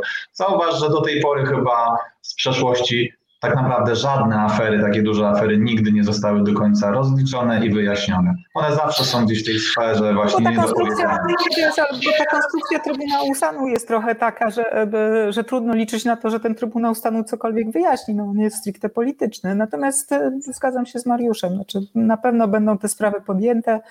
Na etapie sądu nie wiadomo, jak się skończy. Ja nawet podejrzewam i nawet stawiam na to, że będą e, liczne e, komisje śledcze, żeby zrobić show dla gawiedzi, no bo to o to najbardziej chodzi, o to, żeby dać e, ludziom, którzy dostali kopniaka w tyłek przez tę władzę, e, żeby dać im widowisko, żeby pokazać, że, że tutaj się odbywa palenie czarownic e, i dzięki temu ta władza nowa będzie zyskiwała no, zaufanie i, i pewnie poparcie. Wiesz co, ale to będzie najgorsze, bo będziemy mieli kolejne lata e, jakby tej samej monety, tylko z drugiej ale, strony. Słuchaj, ale tak będzie, dlatego że wiesz co, to, to taka sytuacja w Polsce ciągle, e, ona się powtarza od, od lat. To nie jest tak, że e, w tym, w tym 30-leciu się coś takiego wydarzyło. Ja tylko przypomnę, że w czasie II wojny światowej pierwszą rzeczą, którą zrobił rząd Sikorskiego, to nie było zajęcie się e, wojskiem, e, ludźmi. Pierwszą rzeczą było powołanie komisji do spraw e, zbrodni Piłsudczyków w czasie wojny. Więc to, to jest polskie myślenie. No my mamy Chyba, taki. Nie chciałem tego wiedzieć. Nie chciałem tego wiedzieć. Miała być nadzieja, ale na szczęście nie, no oczywiście, że chciałem.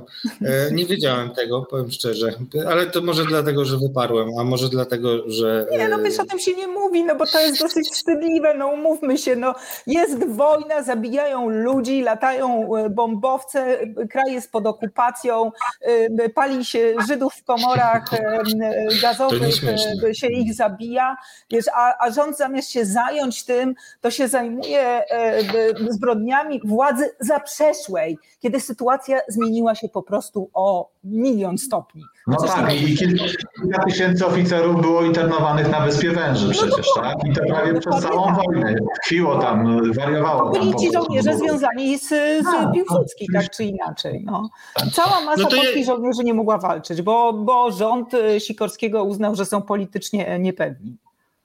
Słuchajcie, no mógłbym z wami jeszcze rozmawiać długo i żałuję, że nie mamy więcej czasu, ale mu muszę już e, przejść do kolejnego gościa. Ja tylko jeszcze powiem wam w dwóch zdaniach, że, że Targowica, że Targowica, którą tak często się e, po, posługuje PiS, była wsparta przez wielu e, hierarchów kościelnych. No bo ale Targowica tak była prawicowym, tak. słuchaj, ale Targowica była prawicowym działaniem. To nie byli liberałowie, którzy tworzyli konstytucję związani z Targowicą. To była polska prawica i właśnie no. Kościół. No cóż, no to także e, polecamy dokształcić się. E, muszę was już pożegnać, żebyście mogli odpoczywać w pokoju. nie wiem, czy widzieliście. Nie, nie, nie czy widzieliście, ale to jest naprawdę piękny przykład i też przy tej okazji poproszę wszystkich, żeby e, pożegnali was kciukami w górę i bardzo wam dziękuję za tak, rozmowę. tak robimy. Nasi goście, Beata Grabarczyk, Radio Nowy Świat, Żaneta Gotowarska na temat.pl. Dziękuję bardzo i Mariusz Gierszewski, Poparzeni Kawą 3 i Wirtualna Polska. Bardzo Wam dziękuję, moi drodzy. Dziękujemy. Dziękuję bardzo. Dziękujemy. Moi drodzy, e, no cóż, e, zasługujecie na krótką wstawkę muzyczną, niemniej jednak na naszych łączach jest już kciuki w górę, mają być, wiecie, pod tym ekranem, bo to pomaga budować zasięgi. Jest was naprawdę sporo, więc atak troli przyniósł spektakularne efekty. Hejterzy na forum, pozdrawiam. Robicie nam sławę. Nie, w ogóle nie przeszkadza mi to. Wyglądało to na atak osoby chorej psychicznie, więc y, zupełnie nie mam pretensji. Wy też się nie gniewajcie, nie ma się co obrażać, obrażają się służące. A teraz przejdziemy e, do e, bardziej merytorycznej części naszego katarzis e, i znowu oddamy hołd i pokażemy, że nasza pamięć sięga nieco dłużej niż do poprzedniego piątku, piąteczka, piątunia. Mm, naszą gościnią jest teraz Eliza Rutynowska, prawniczka Fundacji Obywatelskiego Rozwoju, którą mam nadzieję już za chwilę zobaczymy i spytamy ją o to. Dobry wieczór, Elizo. Ja nie słyszę Elizy, nie wiem czy wy słyszycie. Jeszcze raz e, spróbuję się nisko pokłonić. Dobry wieczór, Elizo, czy nas słyszysz? O, na razie. Nie słyszę. O, a teraz słyszysz? Bo my na przykład Ciebie słyszymy. Puk, puk, puk. No dobrze, to zanim Eliza nas usłyszy i wtedy jak nas usłyszy i to uzgodni z naszym wspaniałym realizatorem Krzysztofem, to ja Wam powiem, dlaczego Elizę dzisiaj zaprosiłem. Zawsze zapraszam ją w bardzo konkretnych e, tematach, a mm, tym razem ten temat jest o tyle konkretny, że Eliza po pierwsze jest takim prawniczym głosem wołającym po puszczy, ale ponieważ rosną jej followersi i też e, nie wiem, czy wiecie, debiutowała na ekranie w jednym z moich programów w poprzednim wcieleniu, które już chyba mm, dokonało żywota pomarańczowym albo dokonuje. E, Żaneta, e, Żaneta, przepraszam, Eliza e, Rutynowska pisała już w momencie, kiedy zaczęła się duża dyskusja na temat terminu wyborów, o tym i bardzo pisała konsekwentnie, za to też ją cenię. Pisała na Twitterze, że y, to wszystko nosi znamiona działań bezprawnych, ponieważ mamy sytuację, która wymaga tego, żeby wprowadzić stan klęski żywiołowej. I to by po pierwsze rozwiązało y, wiele problemów proceduralnych, które później były sygnalizowane przez sądy, a na przykład organizacja wyborów była uznana e, za mm, bezprawną przez sąd. E, a mm, no i też e, zaraz e, usłyszymy na pewno od Elizy mm, to, co ona twierdziła już wcześniej i poprosimy ją przede wszystkim o to, żeby spróbowała powiedzieć nam, co dla niej z perspektywy tej strażniczki praworządności, jest w tym bardzo dla mnie autentyczna i naprawdę polecam Wam wpisy mm, Elizy na Twitterze, bo to robi olbrzymie, olbrzymie e, wrażenie i celność i przekonanie. To jest naprawdę mm, coś. E, więc jak tylko Eliza, mam nadzieję, że nie zaatakowana przez e, jakiegoś trola lub trolicę, się pojawi, to ją zaraz o to e, spytamy, mm, jak ona widzi mm, kwestię prawnej odpowiedzialności poszczególnych osób i instytucji za zorganizowanie, e, nie, za, nie, za zorganizowanie wyborów, które się nie odbyły, bo tak chyba powinniśmy najtrafniej, najtrafniej to nazwać, moi drodzy.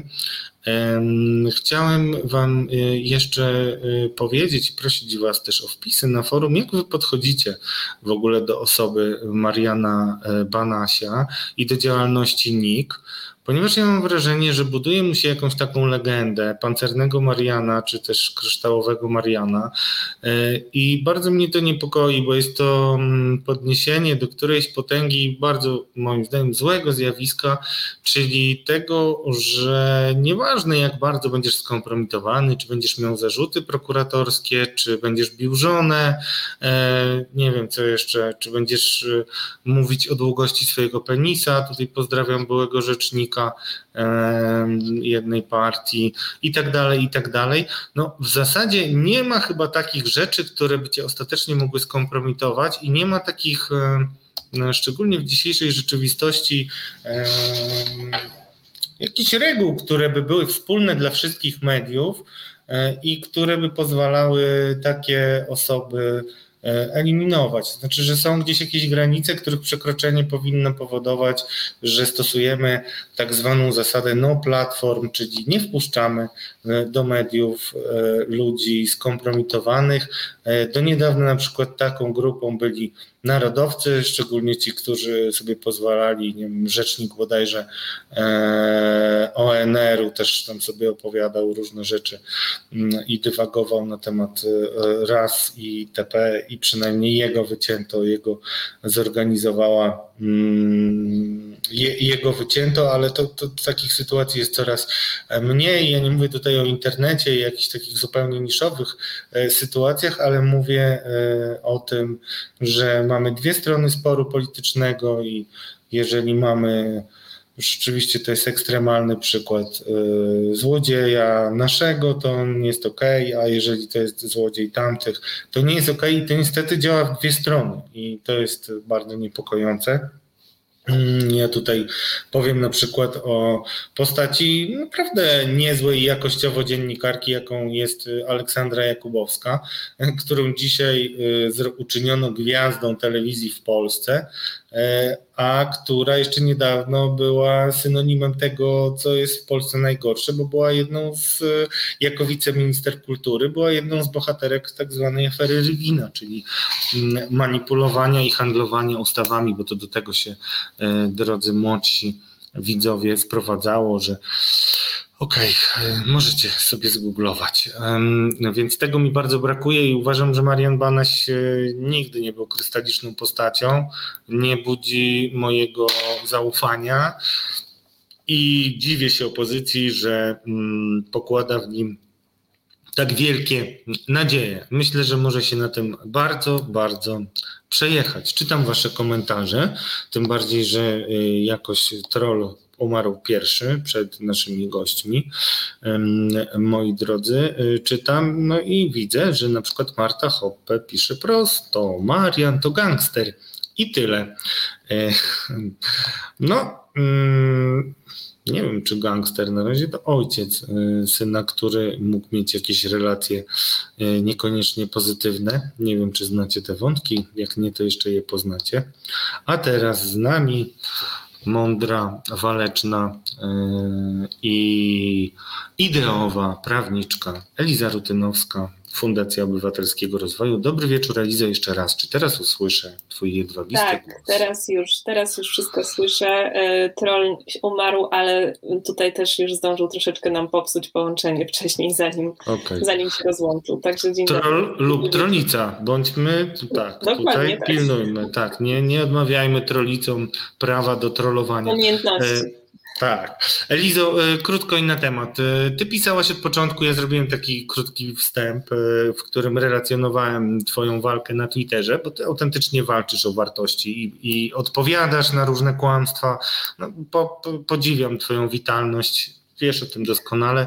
I pisałaś bardzo dużo e, rok temu, kiedy były przygotowane wybory kopertowe, że to wszystko, co się dzieje, to jest absolutne bezprawie i że rząd powinien przede wszystkim wprowadzić e, stan klęski żywiołowej. Jeżeli jestem nieprecyzyjny, to mnie doprecyzuj, a jeśli tak, to poproszę Cię o to, e, żebyś nawiązała do tego, co, mm, co, co, co spowodowały doniesienia do prokuratury Mariana Banasia. Ale zacznijmy od tej pra, e, tego pra grzechu, czyli braku klęski, braku, braku wprowadzenia stanu klęski żywiołowej. Bardzo często do tego wracasz. Warto, żeby nasi widzowie i e, słuchacze naszych podcastów e, przypomnieli to sobie.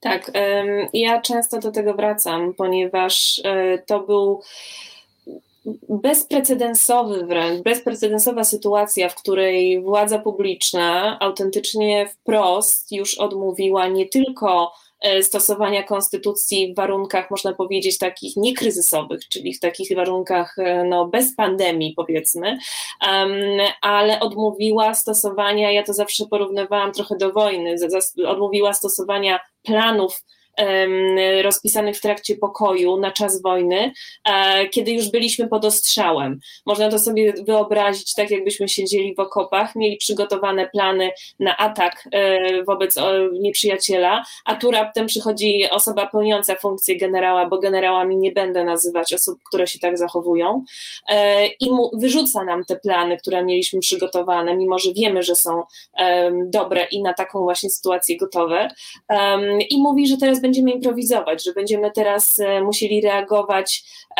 z, z minuty na minutę, z godziny na godzinę, w zależności od tego, jakie polecenie akurat otrzymamy ze strony, ze strony e, tutaj dowodzących. I dokładnie to się wydarzyło w kontekście naszej walki z pandemią. Zamiast wprowadzenia konstytucyjnie przewidzianych mechanizmów, czyli stanu nadzwyczajnego, który owszem, jest kagańcem dla społeczeństwa, bo umożliwia na przykład wprowadzenie konkretnych, um, zawieszenia na przykład działalności konkretnych gospodarczych, tak, w zależności od tego, e, co się dzieje, ale również y, zakłada taki kaganiec władzy, E, i uniemożliwia właśnie e, chociażby ograniczanie praw, które nie są wprost wymienione w ustawie o stanie klęski żywiołowej, czyli na przykład e, nie można by było mówić tutaj o zakazie udziału w zgromadzeniach albo zakazie w ogóle organizowania zgromadzeń, bo o tym to w ogóle możemy mówić dopiero w stanie wyjątkowym, a nawet wtedy jest zakaz udziału w zgromadzeniach jest zdecydowanie e, utrudniony, w ogóle niemożliwy w mojej ocenie. Więc y, tak to wyglądało. E, dlaczego? No po to, żeby przeprowadzić wybory. Oczywiście zasłaniano się tym, że w razie wprowadzenia e, stanu klęski żywiołowej byłyby zablokowane, byłoby właśnie wręcz wymuszone odszkodowania ze strony państwa ale to też znowu był fałsz, ponieważ te odszkodowania byłyby dużo mniejsze niż te, przed którymi stoi aktualnie Skarb Państwa w razie uznania roszczeń przedsiębiorców przez sądy powszechne. E, oczywiście wiemy, że teraz e, rząd idzie dalej i wysyła wnioski do Trybunału Konstytucyjnego, które mają na celu zablokowanie wręcz możliwości dochodzenia takich odszkodowań przez przedsiębiorców, więc e, chce nas jeszcze, można powiedzieć, dalej wykiwać, tak mówiąc dosyć, dosyć bezpośrednio. Natomiast główną przyczyną niewprowadzenia tego stanu nadzwyczajnego były właśnie właśnie chęć przeprowadzenia wyborów. W mojej ocenie dlatego, że władza wcale nie była pewna, e, z czym będzie się mierzyła na jesieni, czy w, w razie wprowadzenia takiego stanu, prawda? Ponieważ w razie wprowadzenia stanu nadzwyczajnego ta kadencja by się przedłużyła i nie można byłoby przeprowadzić wyborów przez cały okres trwania stanu nadzwyczajnego plus 90 dni po jego zakończeniu. Więc władza się trochę przestraszyła, że nie jest w stanie przewidzieć, jak to się rozwinie. E, I w takiej sytuacji zdecydowała się za wszelką cenę, za wszelką cenę przejść do organizowania wyborów, do przeprowadzenia wyborów, wiedząc, że nie jest w stanie zagwarantować wszystkich przymiotów wyborczych, które e, dotyczą wyborów, tak? Bezpośredniości, tajności, powszechności, te wszystkie przemioty, które nam są gwarantowane w Konstytucji w odniesieniu do wyborów, wiedziano już wtedy, że nie będą możliwe do, do przeprowadzenia w normalnych warunkach. Wymyślano w związku z tym, um, mówi, tutaj słyszymy o jakichś oświadczeniach, że to pan Kaczyński wymyślił sobie, jak one zostaną przeprowadzone. To, co my teraz, to, czego my się teraz dowiadujemy wprost, bez żadnej tutaj można powiedzieć, że nady mówione są, um, oświadczenia są wydawane, że to ja zdecydowałem, że tak to ma wyglądać, to jest, to trzeba powiedzieć bardzo jasno, że w demokratycznym państwie prawa to jest skandaliczne, żeby coś takiego padało z ust osoby, która nie miała żadnej legitymacji prawnej, żadnych podstaw prawnych do tego, by jakkolwiek wpływać na organizację wyborów prezydenckich. To są wybory, które wyłaniają strażnika konstytucji. I o tym już wszyscy, mam wrażenie, zapomnieli. A doszło do, do wyboru nowego strażnika konstytucji e, w sytuacji, w, przez wybory, które są w dużej mierze już nawet ich data była wątpliwa, ponieważ była przesuwana e, porozumieniem. Proszę Państwa, to trzeba sobie przypomnieć, to było porozumienie polityczne co do daty drugiej. Tak, podpisane zresztą, tak, tak. tak I to jest podpisane przez Gowina i Kaczyńskiego. No to z demokracją niewiele ma wspólnego, a mówiąc wprost nic. E, chociaż e, nie wiem jak to na gruncie prawnym, ale na pewno jest to pewna ostentacja i znowu roczenie sobie do mm, arbitralnego oceniania, co jest prawem, e, co, co powinno być stosowane, jakie, jak przepisy powinny być interpretowane, przy czym te interpretacje są tak szerokie, że często absolutnie nie korespondują z różnymi zapisami, bo tutaj przypomnę, że przecież winna jest opozycja, bo nie, bo też to, to, to jest cały fałsz i takie zagmatwanie, że dzisiaj Ziobro mówi, że konstytucja obligowała premiera i, i rząd do tego, żeby zorganizować wybory, czy też umożliwić. Tak, natomiast jeszcze to, co konieczne mhm. jest tutaj, żeby e, wspomnieć, to że teraz to, co jest e, nam tłumaczone i jak szuka się usprawiedliwienia dla działań podejmowanych przez e, chociażby premiera Morawieckiego, tak, czyli wydawania poleceń bez podstaw prawnych, co jest powoływane w oświadczeniach. W stanowiskach jest powoływane to, że, że działali w stanie wyższej konieczności, w stanie pandemii urzędnik nie może działać w stanie wyższej konieczności. Urzędnik wtedy stosuje właśnie te plany nadzwyczajne, które ma gotowe na takie sytuacje. E, władza, zgodnie z artykułem 7 Konstytucji, działa na granicach, w granicach i na podstawie prawa, nie na podstawie swoich arbitralnych decyzji. To nie jest król słońce, który może podejmować sobie um, decyzje, y, co mu się wydaje, że teraz jest słuszne i, i, i podejmować tak te, y, tak te decyzje. Jeżeli w związku z tym dzisiaj słyszymy z ust najwy, najwyższych urzędników w państwie, że wtedy, były, wtedy to było de facto był stan nadzwyczajny, to dlaczego nie został wprowadzony? Były możliwości do wprowadzenia tego, to są sprzeczne już tutaj same te oświadczenia wobec tego, co wtedy słyszeliśmy. Więc to wszystko maluje nam straszny obraz, straszny obraz rzeczywistości paraprawnej. Ja tutaj nawet się głupio czuję wypowiadając się w tym temacie jako prawnik, prawniczka, bo no, ciężko tutaj w ogóle do tego podejść racjonalnie. I nie, nie, mówić tutaj tak naprawdę o tym, że mamy do czynienia z masą oświadczeń politycznych, nie mających nic wspólnego e, z, z rzeczywistością po prostu praworządną.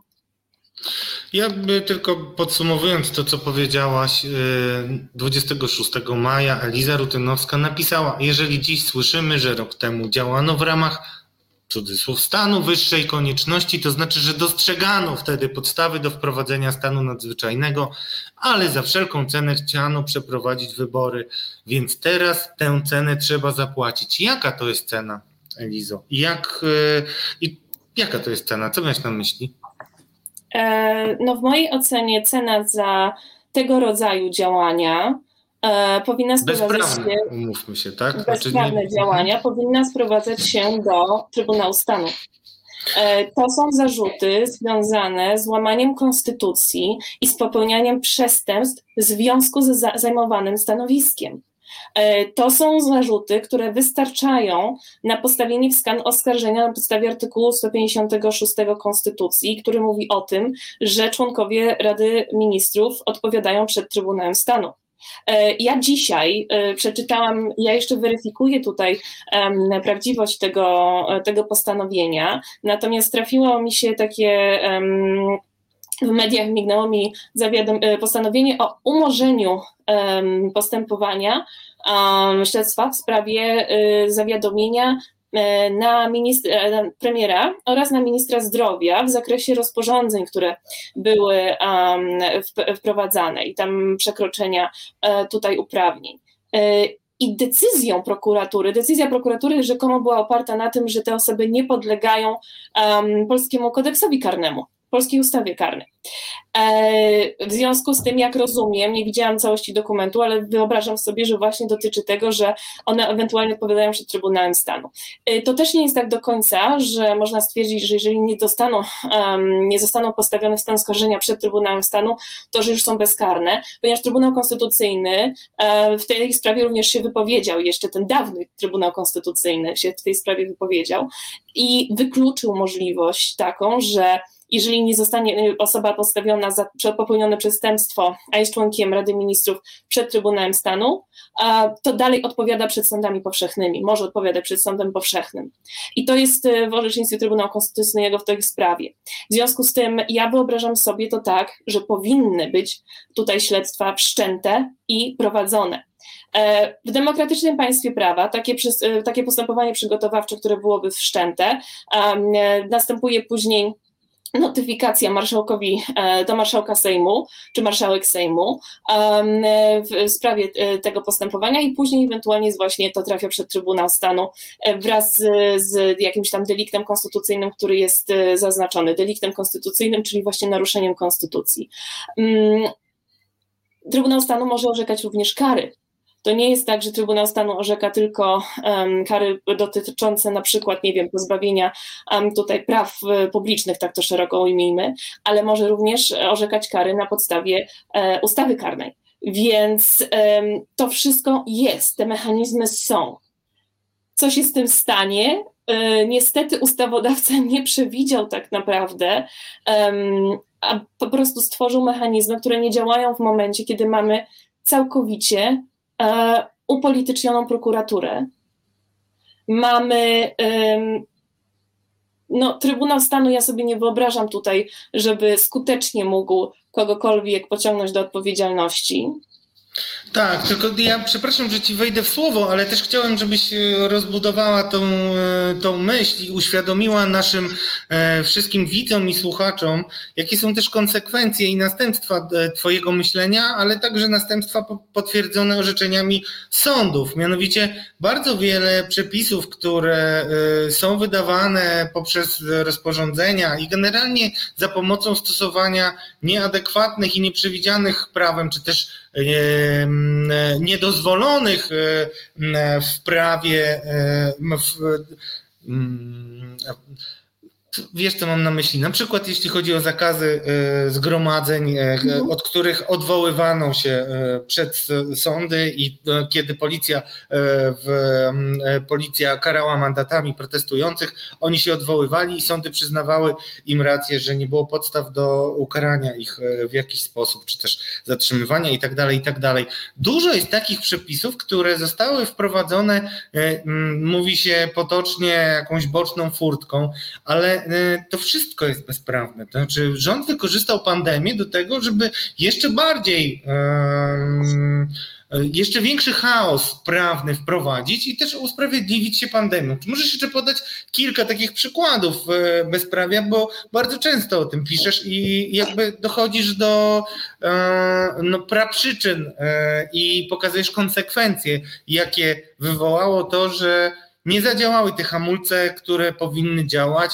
Mm, czasami ustawodawca ich nie przewidział, ale czasami po prostu narympał nasi rządzący, mhm. nie bacząc na nic, idą jak przecinak do przodu i konsekwencje tego będziemy e, ponosić jeszcze przez wiele lat, e, mm, bo kiedyś zapraszacie na rozmowę o tym, jak to odkręcić, ale dzisiaj nadzieję nam przyniesie e, twój, nasz następny rozmówca, więc jakie są konsekwencje tego, tego grzechu pierworodnego, władzy i niezastosowania e, przepisów, które mm, do tego zostały stworzone i tak nasi twórcy konstytucji e, umożliwili działanie w wyjątkowych okolicznościach. Znaczy, Odpowiem e, prawniczo, więc e, zacznę od e, co do zasady.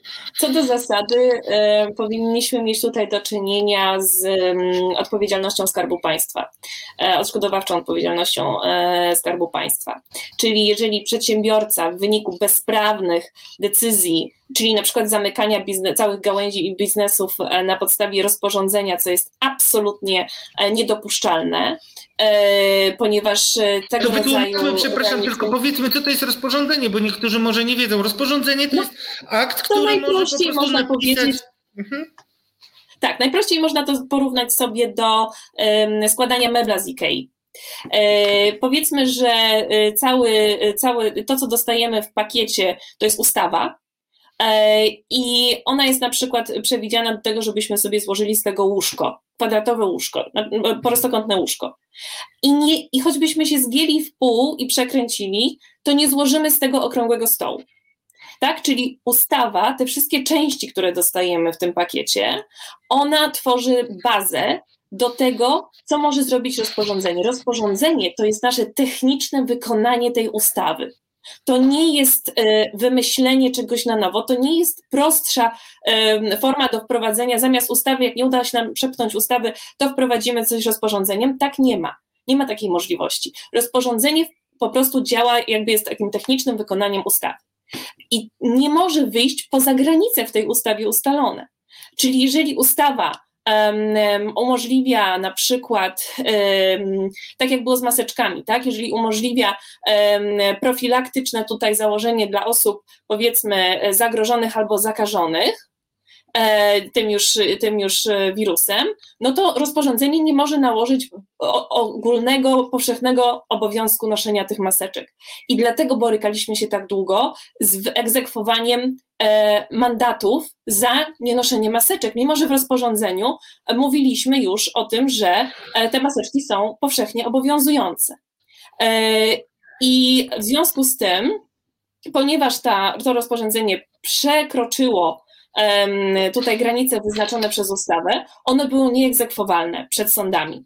I dlatego upadały później również y, różne sanepidowskie kary, dlatego upadały kary właśnie za maseczki do momentu wprowadzenia ustawowej podstawy noszenia tych maseczek. Y, bo on, ona, ona wreszcie tutaj weszła w życie, prawda, bodajże na początku grudnia y, ubiegłego roku. Także za te wszystkie grzechy a już w ogóle, jeżeli chodzi e, o e, na przykład e, zakaz zgromadzeń, który jest niemożliwy do wprowadzenia. Nawet ustawą nie można wprowadzić po prostu zakazu zgromadzeń, ze względu na to, że w warunkach normalnych, tak, ponieważ nie mamy wprowadzenia wprowadzonego stanu nadzwyczajnego, nie możemy ingerować w istotę praw i wolności, a tym bardziej nie możemy zakazać chociażby na przykład zgromadzeń spontanicznych to w związku z tym to również upada w sądach. E, zatrzymania za tego, za tego rodzaju, tak, e, również e, są żalone. Um, I te zażalenia kończą się tym często, że zostają uznawane za bezzasadne, nielegalne, nieprawidłowe lub, lub bezzasadne i nieprawidłowe. Za to również będą się um, będą wypłacane odszkodowania. Więc do czego zmierzam? Za błędy tej władzy zapłacimy my. My wszyscy za łamanie prawa przez tą władzę zapłacą obywatele. I dlatego to jest tak e, skandaliczne z punktu widzenia właśnie obywatelskiego czy z punktu widzenia prawniczego. E, nie tylko dlatego, że jest wprowadzany właśnie chaos, bo już ludzie zaczęli się gubić. Nie wiedzieli tak naprawdę, co ich obowiązuje. W najbardziej krytycznych momentach, proszę zwrócić uwagę, na to, że nie wiedzieliśmy, jakie prawo nas obowiązuje. Nie wiedzieliśmy, czy możemy wyjść do, do parku w maseczce, czy, czy nie możemy, czy musimy, czy możemy, czy to jest nasza decyzja, czy nie. Czy możemy stanąć 2,5 metra od kogoś, czy zostaniemy już zgarnięci e, i zatrzymani za nielegalne zgromadzenie? Nikt tego nie wiedział. W ogóle pojawiło się to powiedzenie, e, policja cały czas mówiła o nielegalnych zgromadzeniach, tak? Także tutaj ta pogarda dla, dla prawa, dla hierarchii prawa, um, po prostu to, to, to, to w pewnym sensie doprowadziło do takiej sytuacji, że my już tak naprawdę nie, nie wiemy, gdzie jest i jesteśmy coraz bardziej przyzwyczajani do tego, że prawo Co prawo można nie przestrzegać. Prawo to jest coś takiego, co można sobie zmienić albo napisać na nowo, jak nam się nie podoba. Zresztą co robi władza? Władza teraz na przykład odmawia, prawda, respektowania nawet wyroków Europejskiego Trybunału Praw Człowieka, więc o czym my tutaj mówimy? Tutaj na gruncie naszego e, krajowego podwórka. My jesteśmy w bardzo tragicznej sytuacji i dlatego e, już kończąc, chciałam jeszcze tylko nawiązać do tego, co słyszałam u poprzednich Twoich gość, gościa i gościń odnośnie Rzecznika Praw Obywatelskich. Dlatego tak kluczowe jest to, żeby osoba, która zostanie Rzecznikiem Praw Obywatelskich teraz, była nie tylko strażnikiem naszych praw i wolności, ale była wojownikiem o praworządność to musi być osoba, która na każdym kroku będzie przypominała o tym, jakie są zasady i dlaczego nie można ich łamać. Bo łamane zasady, lekceważone zasady, pogardzane, te które, zasady, którymi się pogardza, doprowadzają nas do sytuacji, no właśnie taką, gdzie trzeba płacić cenę, ale tą cenę często będą, będziemy płacić my, zamiast osoby, które nas do tego miejsca doprowadziły. Elizo, fantastyczny wykład y, i y, chciałem tylko powiedzieć, że jak już tak dobrze wytłumaczyłaś kwestię y, ustawy, bez której nie złożymy stołu, to dlatego właśnie konstytucję nazywamy ustawą zasadniczą, moi drodzy. I to tym chciałem odnieść się też do rzecznika. No niestety nasz czas mija. Ja już Cię zapraszam zdecydowanie, Elizo, na godzinę całą rozmowę, bo wydaje dziś jestem, naprawdę uważam, że wielu ludziom wytłumaczyłaś tak jak najprościej się da. Problem, jaki mamy z tą władzą na konkretnym przykładzie organizacji wyborów, które się nie odbyły. Dziękuję bardzo, Elizo, e, za Dziękuję. dzisiejszy udział. Zapraszam już na godzinę. Obiecaj, że się zgodzisz. Tak, jakieś najwcześniejsze tygodnie, spokojnie. Przyjemność po mojej stronie. Dobry, bardzo dziękuję. Dobrego wieczoru. Dobrego wieczoru, e, do, do, do widzenia. Pozdrawiamy też hordę troli, która czeka tylko, żeby się rzucić na e, Bogu Ducha winnego kolejnego gościa, którym e, jest, moi drodzy, bardzo mi miło i przywitajcie go też łapkami i dobrymi komentarzami. Oto właśnie Szymon Piegza, który z onetu.pl. Dobry wieczór, Szymonie. Dobry wieczór. Państwu. Cześć Radku. Dziękuję, że przyjąłeś zaproszenie w tak wyjątkowym dniu. Myślę, że dzisiaj masz prawo do dużej satysfakcji. Czekałeś e, chyba e, rok na to, e, co się stało dzisiaj, a dzisiaj mm, archidiecezja krakowska, tak? Dobrze pamiętam? Tak. Znaczy, tak, wydała oświadczenie, w którym poinformowała, nie informując oczywiście o um, szczegółach sprawy, że um, Watykan nakazał ukarać biskupa Rakoczego, który jest jednym z dwóch e, szwarc charakterów tej historii, trzech w zasadzie podstawowych antybohaterów historii, którą opisałeś w poruszającym tekście e, Czy Bóg zapomniał o Międzybrodziu. E, przypomnę wszystkim, którzy e, nie wiecie, że bohaterem prawdziwym tego tekstu i być może nawet walki o prawdę w polskim kościele był pan Janusz Szymik, który był wielokrotnie gwałcony przez księdza Jana Wodniaka z Międzybrodzia Bialskiego i który, popraw mnie jeśli się pomylę, mówię z pamięci, już w 1993 roku próbował poprzez e, składanie zawiadomień do prokuratury ukrócić e, to, co się działo w Międzybrodziu, co było wielką tajemnicą tego małego miasteczka e, na Żywiecczyźnie. Mm, a potem też zgłaszał się do księdza Isakowicza Zaleskiego, który to ksiądz Isakowicz Zaleski dotarł do drugiego antybohatera tej historii, czyli kardynała Stanisława Dziwisza.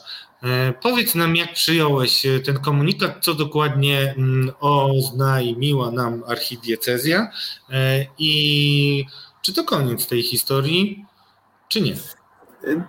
Tak, no właśnie. W zasadzie bardzo wiele powiedziałeś, Radku, i za to Ci dziękuję z tym, tym, tym wprowadzeniem. No, absolutnie się z Tobą zgadzam, że ten komunikat oczywiście z jednej strony był zaskoczeniem pewnie dla nas wszystkich, a najbardziej dla samego biskupa Rakoczego, który zapewne jeszcze do dzisiaj uważał, że przecież jest niewinny. E, ale z drugiej strony sam ton tam, tego komunikatu nas chyba już nie zaskakuje, nas osób, które jednak obserwują od pewnego czasu to, co się dzieje w Kościele, nie tylko w Polsce, ale, ale przede wszystkim też jakby w Watykanie, bo to, to, to jest przecież ośrodek decyzyjny i, i papież Franciszek i kongregacje. E, w zasadzie ten komunikat, który się dzisiaj w samo południe prawie pojawił, no jest bardzo lakoniczny, bardzo suchy, oczywiście e, na próżno szukać w nim przyznania wprost, że ksiądz biskup y, tuszował pedofilii, tuszował pedofilię, tuszował skandale pedofilskie y, i zbrodnie seksualne popełniane w kościele, nawet nie tylko w kościele, ale przecież na terenie jego diecezji, za którą odpowiadał, y, no wydawałoby się całym sobą, nie tylko słowem, ale całym sobą. Eee, tak, no komunikat jest bardzo lakoniczny, oczywiście standardowa formułka, która jak wiemy w ostatnim czasie mieliśmy w sumie dość często się z nią spotykamy, bo chyba średnio, jak, jak liczyłem przed programem, chyba raz w miesiącu albo co dwa miesiące pojawiają się kolejne doniesienia z Watykanu, że polski biskup został uznany winnym i, i skazany. E, w przypadku biskupa Rakoczego w zasadzie podobnie jak na przykład w przypadku arcybiskupa Głudzia, tudzież e, biskupa Janiaka, jest kilka, kilka kart takich, myślę, raczej o charakterze symbolicznym, to znaczy zakaz uczestniczenia w celebracjach i spotkaniach publicznych, nakaz oczywiście prowadzenia życia w duchu pokuty i modlitwy, e, zakaz uczestniczenia w zebraniach plenarnych e, konferencji Episkopatu Polski oraz na samym końcu, to, to jest też jakby już dość charakterystyczne, e, pojawia się ten zapis o tym, w taki nakaz odgórny, watykański, również niesamowicie nieprecyzyjny i niejasny, to znaczy mm, nakaz wpłaty środków finansowych na fundację, która działa na rzecz y, osób skrzywdzonych w Kościele. Jest to Fundacja Świętego Józefa, która została powołana, staje się dwa lata temu przez również konferencję Episkopatu Polski. Ale jaką sumę ma wpłacić arcybiskup czy biskup Rakoczy, a wcześniej jaką sumę mieli wpłacić czy to arcybiskup Głódź, czy biskup Janiak, y, czy nawet kardynał Gulbinowicz, też takimi y, sankcjami został dosiągnięty w zasadzie nie wiemy i, i, i prawdopodobnie niestety nikt W ogóle nie wiemy, nawet nie w zasadzie, tylko w ogóle nie wiemy. To jest e, kompletna paranoja. Znaczy, ja też się zastanawiam, jak, jak słuchałem ciebie. E, po pierwsze, mnie e, uderzyło w tym sformułowaniu jego niedookreśloność, to znaczy to życie, ten nakaz życia pokucie, jak ty to e, po, powiedz, przy, e, przypomnij mi dokładnie, zaraz e, to też powiem wam. Dla tych tak, biskupów... Nakaz tak. prowadzenia życia w duchu pokuty i modlitwy, tak, prawda? Ja teraz dokładnie cytowałem tak, komunikat. Tak, no, no, właśnie, bo to takie piękne oczywiście... słowa, piękne tak. słowa, a ja na przykład, bo wcześniej takim podobnym, podobną sankcją został ukarany arcybiskup Leszek Sławoj Głódź i gwarantuję Państwu, że on w pokucie nie żyje. E, I to tutaj mhm. swój e, skromny autorytet jednak e, stawiam. I też myślę, że jak mówiłeś o tym, że sam biskup Rakoczy był zaskoczony tym orzeczeniem, to też mi się wydaje, że przynajmniej dzisiaj, jeżeli rzeczywiście był zaskoczony, to tej pokuty nie czuje i to jest jeden z problemów polskiego kościoła, ale ja też chciałem wrócić do, znaczy, jeszcze za chwilę o tych karach, a może na koniec sobie porozmawiamy mhm. o tych karach, sferach finansowych, ale przede wszystkim chciałbym wrócić do tego mojego pytania o koniec tej historii, bo e, ty jasno, e, ty, ty oddałeś głos swojemu bohaterowi, mojemu również bohaterowi, e, który powiedział po tej informacji, tak, ty to cytujesz na Twitterze i w Onecie. To dla mnie przełomowa wiadomość, że Watykan potwierdził moje oskarżenia wobec Rakoczego i go ukarał. Liczę, że konsekwencje zostaną wyciągnięte wobec kardynała Stanisława Dziwisza. Skomentował tak to Janusz Szymik na gorąco. A ja wszystkim Państwu przypomnę coś, co jest bardzo ważne. Janusz Szymik powiedział, po pierwsze występuje pod imieniem i nazwiskiem, po drugie udziela wywiadów, w których opowiadał o swojej traumie, ale po trzecie żąda. Yy, ukarania wszystkich, e, którzy tuszowali tą sprawę, nie tylko księdza Jana Wodniaka i e, prosił, apelował nawet o spotkanie z papieżem Franciszkiem. Co bardziej jeszcze dobitne, e, w głośnym wywiadzie kardynała Dziwisza oznajmił on, że on chętnie się spotka, czy też zadeklarował gotowość. Może nie było to jakąś wielką obietnicą, ale jednak wszystko wskazywało na to, że przynajmniej będzie skłonny do tego, żeby spotkać się z z panem Szymikiem, spojrzeć mu prosto w oczy i mam nadzieję no, już nie opowiadać tych historii, że to nie była jego diecezja, choć była, bo taki, ta, taki były wątki, kiedy się tłumaczył, że do niego nie dotarł list, który przyniósł właśnie ksiądz Isakowicz-Zaleski. Rozumiem, że do tego spotkania do dzisiaj nie doszło ani z kardynałem Dziwiszem, ani tym bardziej z papieżem Franciszkiem. Nie, niestety, niestety tutaj masz rację i nie doszło ani do spotkania z kardynałem. E, w jakiś tam sposób może potrafię sobie to wytłumaczyć, dlaczego nie doszło do spotkania z papieżem Franciszkiem. No, na pewno powodów jest wiele, jeszcze ten COVID y, i, i tak dalej komplikuje sytuację, aczkolwiek no, nie chcę też absolutnie usprawiedliwiać. Z drugiej strony zupełnie nie rozumiem, to jest dla mnie totalnie nie, niewytłumaczalne i niezrozumiałe. E, całkowita ignorancja która trwa do, dziś, do dnia dzisiejszego właśnie ze strony kardynała Stanisława Dziwisza, który właśnie o sprawie dowiedział się już w 2012 roku, czyli prawie 10 lat temu. E, owszem, masz rację, e, stało się tak, że kardynał w zasadzie nie zareagował, to znaczy być może zareagował, ale o tym nie wiemy. W każdym razie nie zrobił nic, E, co by poskutkowało przeniesieniem księdza pedofila do stanu, e, odsunięciem go przede wszystkim od pracy, już jakby abstrahuję od ukarania tego księdza pedofila, ale po prostu odsunięcie go od pracy z dziećmi i młodzieżą, jakby dla mnie to jest kluczowe i od tego w ogóle e, Kościół powinien rozpocząć wszelkie postępowania i myślę, że dzisiaj może tak się już, no, no nie dzieje się, wiemy, że, że, że nie jest tak jakby kolorowo i różowo jak powinno być, bo te procedury też są teoretycznie, ale one nie do końca zawsze działają. E, tak, ja, ja rozmawiałem o tym dzisiaj też z Januszem Szymikiem. E, właśnie to samo pytanie w zasadzie, które ty mnie zadałeś nawet trochę wcześniej, co dalej z tą sprawą, ja zadałem właśnie Januszowi Szymikowi i też chciałem się od niego dowiedzieć, e, czy on dzisiaj jeszcze czeka na rozliczenie jakby do końca sprawy i zamknięcie i absolutnie tak, jakby dla niego ten, jak te kary, no bo to do końca nie można nazwać wyrokiem może, ale te kary watykańskie nałożone na, na biskupa Rakoczego absolutnie sprawę nie kończą. To znaczy, tak naprawdę to jest dla niego dopiero początek e, rozliczania, bo faktycznie kolejka biskupów i hierarchów do rozliczenia jest całkiem długa. Mm, niestety jest tak, że, że, że e, osobą, która absolutnie miała pewne prawo, żeby zareagować, był kardynał Dziwisz w 2011 roku i w zasadzie w latach kolejnych, ale jeszcze do niedawno, tak jak mówiłeś zresztą Radku, kardynał w ogóle y, publicznie, bo to są słowa, które, które wypowiadał w TVN, y, w TVN w rozmowie z Piotrem Kraśko y, kilka miesięcy temu, w zasadzie kardynał nie przypomina sobie tych spraw, nie przypomina sobie sprawy Janusza Szymika, nie przypominał sobie spotkania z księdzem Isakowiczem Zaleskim, właśnie podczas którego miał się dowiedzieć o sprawie Szymika, Wodniaka, czy zaniedbani biskupa Rakoczego.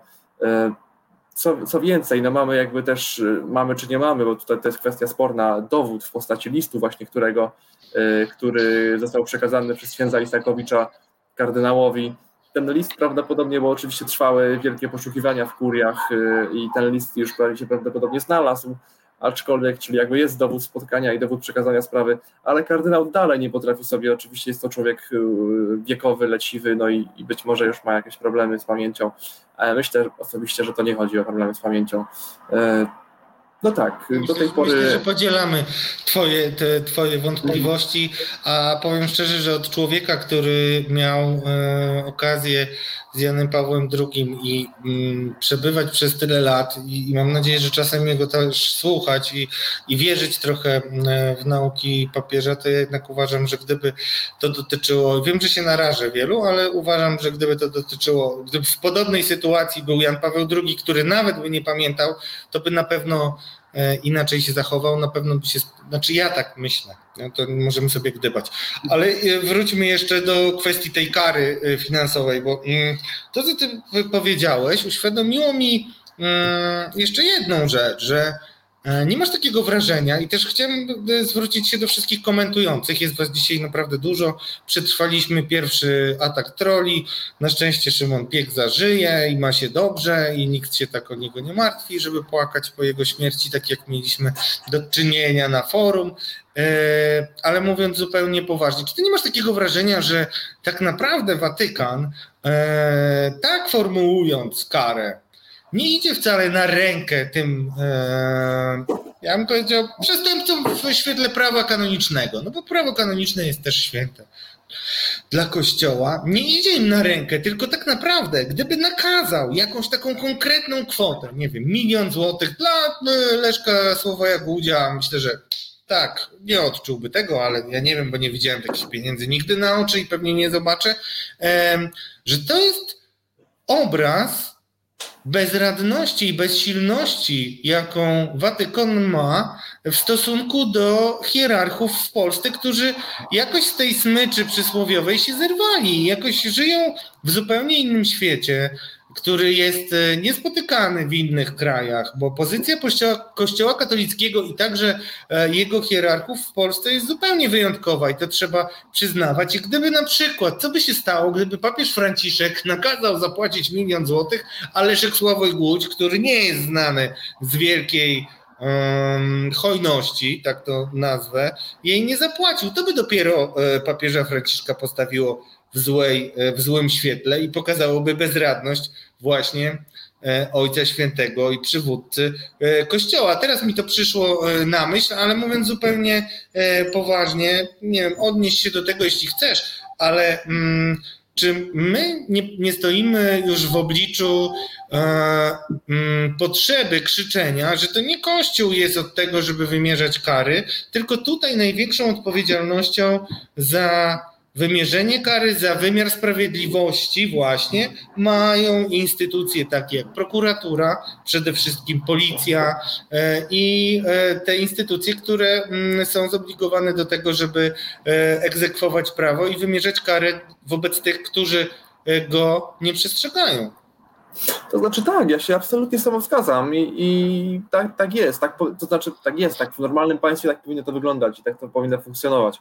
E, mamy oczywiście, jakby jesteśmy, w związku z tym, że jesteśmy tak naprawdę na początku, bo, bo, bo niektórzy być może za każdym razem i tak jak mówiłem wcześniej, co miesiąc czy co dwa miesiące, kiedy przychodzą nowe informacje z Watykanu, e, wszyscy, znaczy nie wszyscy, ale, ale wiele osób być może jest, jest zaskoczonych i, i, i strasznie poruszonych. Mówiąc szczerze, ja już nie jestem zaskoczony, ponieważ mnie się wydaje, że my jesteśmy dopiero na początku drogi tak naprawdę. Oczywiście tej drogi ku oczyszczeniu i uzdrowieniu instytucji, ale też jakby naszych jednak, y, y, naszych myśli i, i, i naszych dusz przede wszystkim, jakby o to tutaj, tak myślę, tej instytucji chodzi.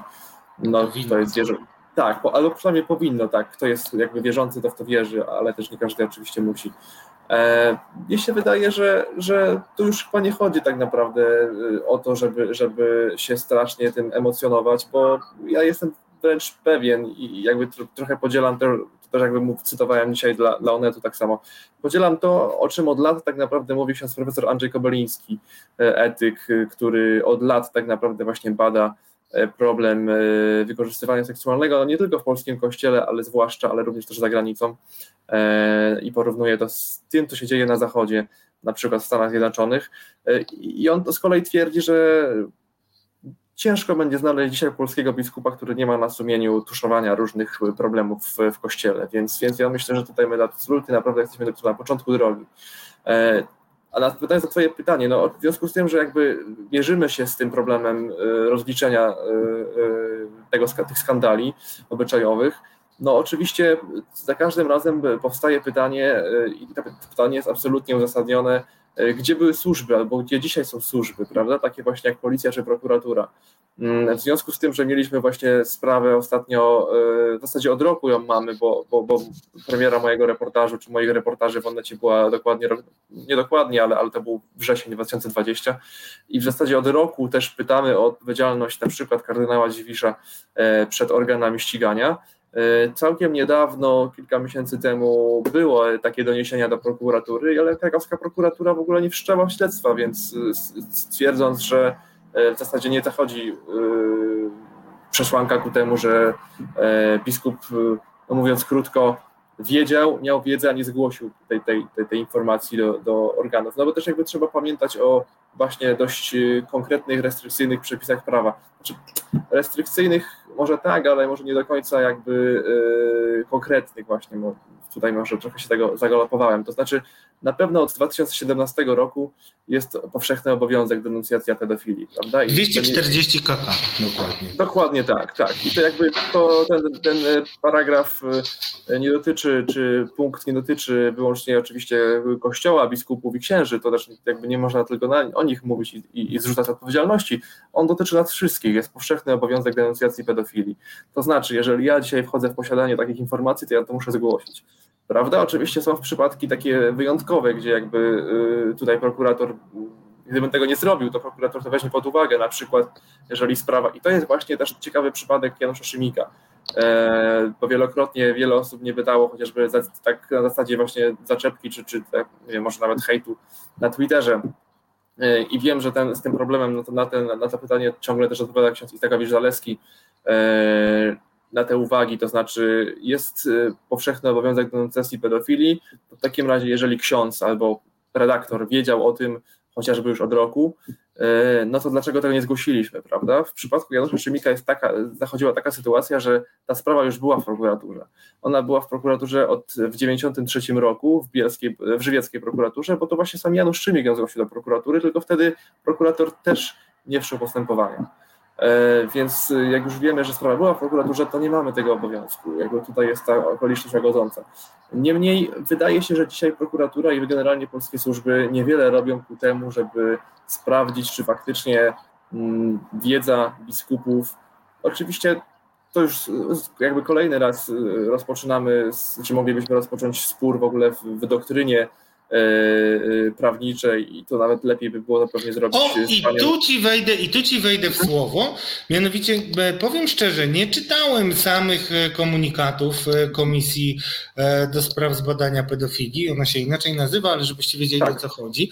Natomiast to, co mnie zaciekawiło, kiedy przygotowywałem się do naszej rozmowy, to, bo pierwsza rzecz, ja od początku mówiłem, że komisja to jest atrapa, że to jest tylko taki wentyl bezpieczeństwa dla władzy, ale też y, być może mając tylko nadzieję, ale mówiłem o tym, że to może zaskoczyć y, tych, którzy wymyślili sobie taką atrapę, ponieważ skala pedofilii, krycia pedofilii w kościele jest tak duża, y, że tego się nie da po prostu tak skręcić i wymyśleć jakichś tam innych spraw, które by uzasadniały te takie e, znane porównania, że, że, że przecież pedofilia to nie tylko kościół, ale też e, świat rozrywki i tak dalej, i tak dalej. E, no, no te statystyki e, zawiadomień, które kierowała komisja, e, no wskazują na to, że jednak murarze i inne grupy zawodowe nie mają wśród, w swoich szeregach aż tylu przestępców seksualnych. To jest primo, ale sekundo, to co doczytałem się w tych informacjach dotyczących, dotyczących działalności komisji, to to, że ona kierowała zawiadomienie do różnych prokurator i tam znalazłem takie stwierdzenie, jeżeli ono nie jest precyzyjne, to proszę wybaczcie, ale być może jest bardzo istotne i każe mi oceniać inaczej komisję. Mianowicie komisja tam stosowała, zawiadamiając na pewno z 240 kk, takie, taki pogląd, że e, dani biskupi, przeciwko którym kierowała e, doniesienia o możliwości popełnienia przestępstwa, mieli już wtedy zgromadzoną wiedzę o tym, która powinna skutkować konkretnymi działaniami, to znaczy e, w tym e, myśleniu zgłoszeniem e, zgłoszeniem sprawy do prokuratury.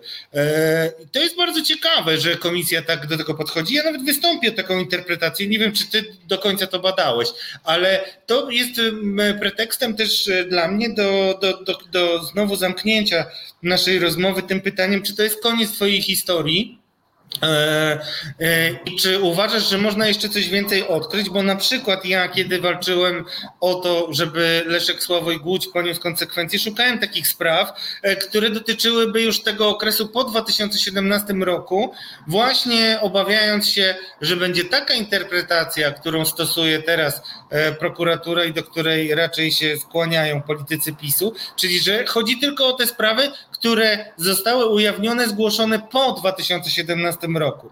E, w związku z czym na przykład kardynał Dziwisz, który był już emerytowany w 2017 roku, może spać spokojnie. E, czy ty czy, czy, ty uważasz, jak ty oceniasz działalność komisji w tym zakresie, jeżeli ją znasz?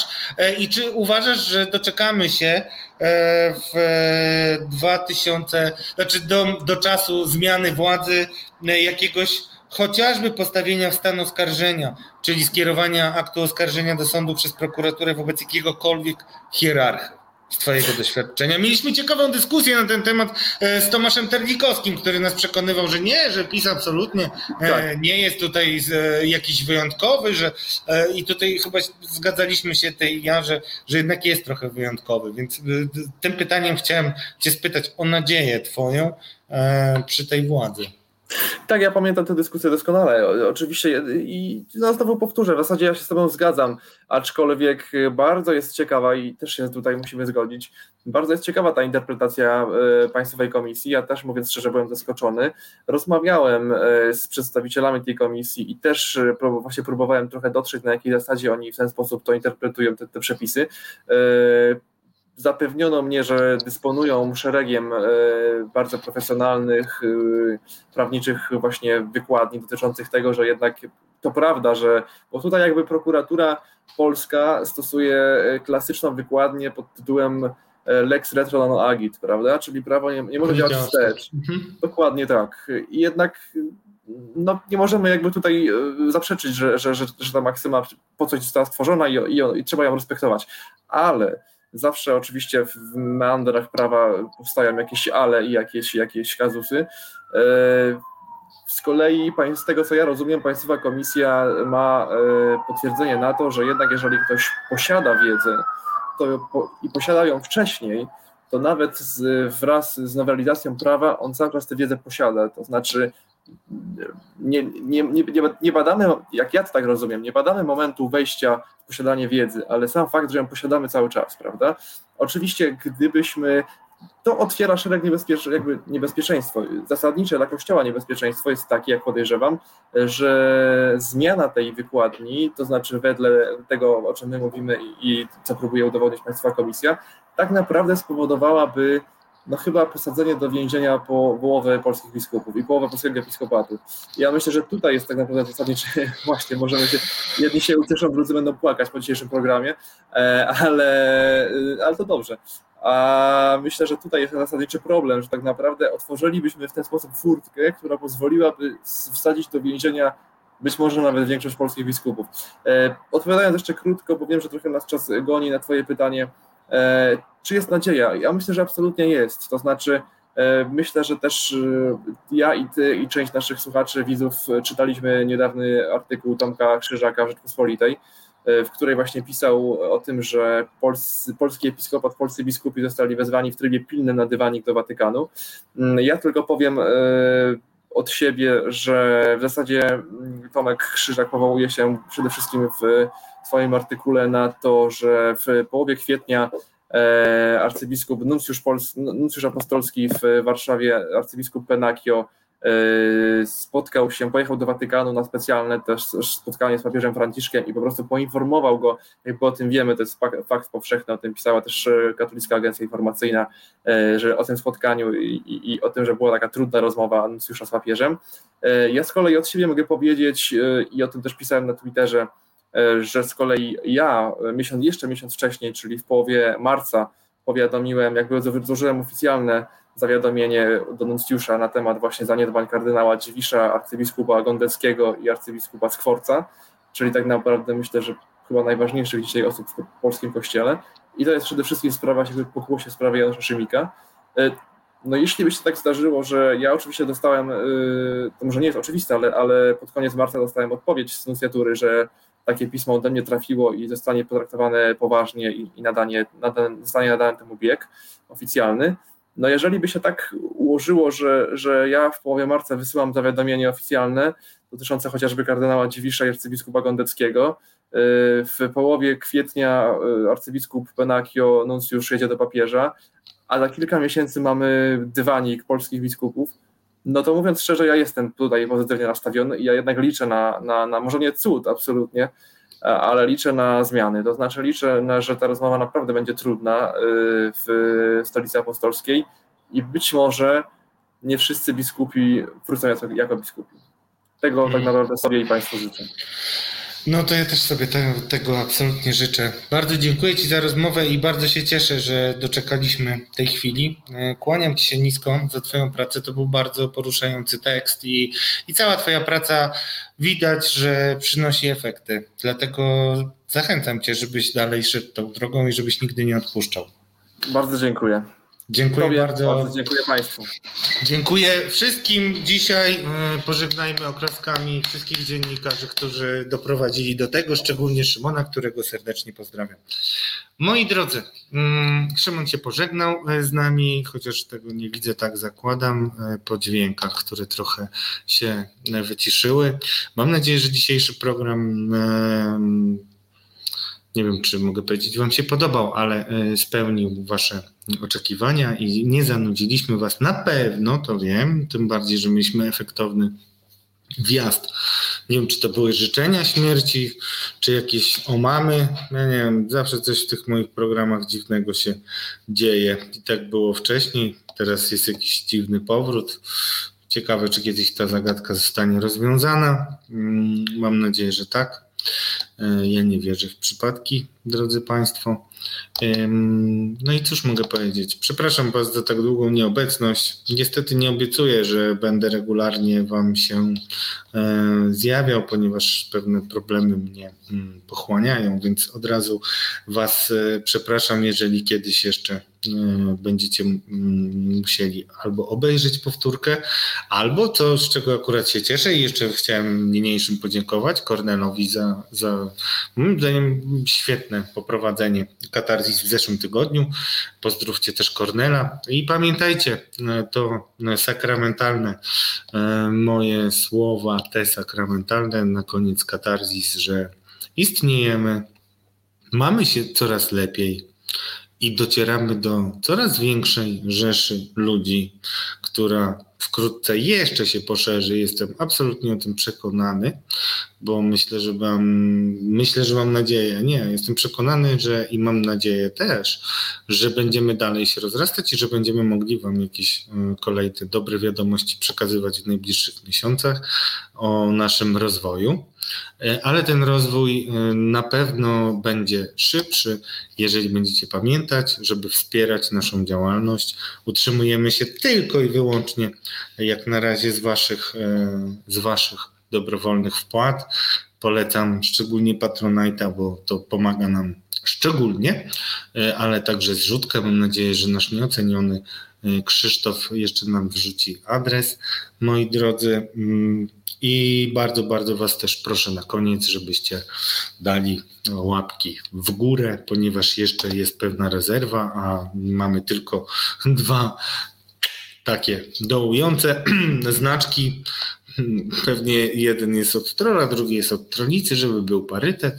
I moi drodzy, cóż, tym mam nadzieję, wlewającym trochę w wasze serce e, akcentem dziennikarza, który doprowadził do tego, że sprawa nie została zapomniana, a także dał trochę nadziei na to, że rzeczywiście artykuł 240 kodeksu karnego mm, no, w moim przekonaniu powinien się też odnosić do tych, którzy mieli wcześniej wiedzę, bo to nie jest tak, że oni wraz z wejściem tego artykułu zapomnieli o tym, co już wiedzieli wcześniej. I powiem szczerze, ja absolutnie nie mam problemu z tym, żeby rozliczyć wszystkich e, z tego typu sytuacji, bo jeżeli ktoś wiedział mm, i tego nie zgłosił, to nie tylko zgrzeszył, ale też e, no, naraził kolejne e, dzieci i osoby na to, żeby były ukąszone kobrą.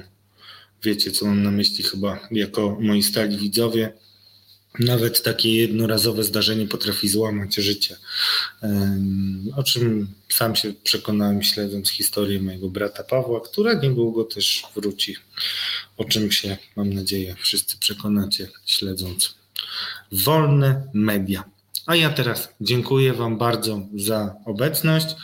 Zapraszam za tydzień. Mam nadzieję, że już nic się nie wydarzy i że będziemy się widywać e, dalej. I też zapraszam Was do lektury e, moich tekstów na OkoPress i wspierania naszej działalności jako wolnych mediów. Dziękuję Wam bardzo. To było Katarzis. Ja się nazywam Radosław Gruca, jestem dziennikarzem OkoPress i jednym ze współzałożycieli Resetu Obywatelskiego. Dziękuję Wam serdecznie. Zapraszam za tydzień. Zapraszam też na jutro. Jednym z programów będzie program Estery dawno, dawno czemu. Yy, I także wielu kolejnych danych audycji. Dziękuję Wam serdecznie. Bądźcie zdrowi. Dobranoc. Reset Obywatelski. Reset Obywatelski działa dzięki Twojemu wsparciu. Znajdź nas na zrzutka.pl. you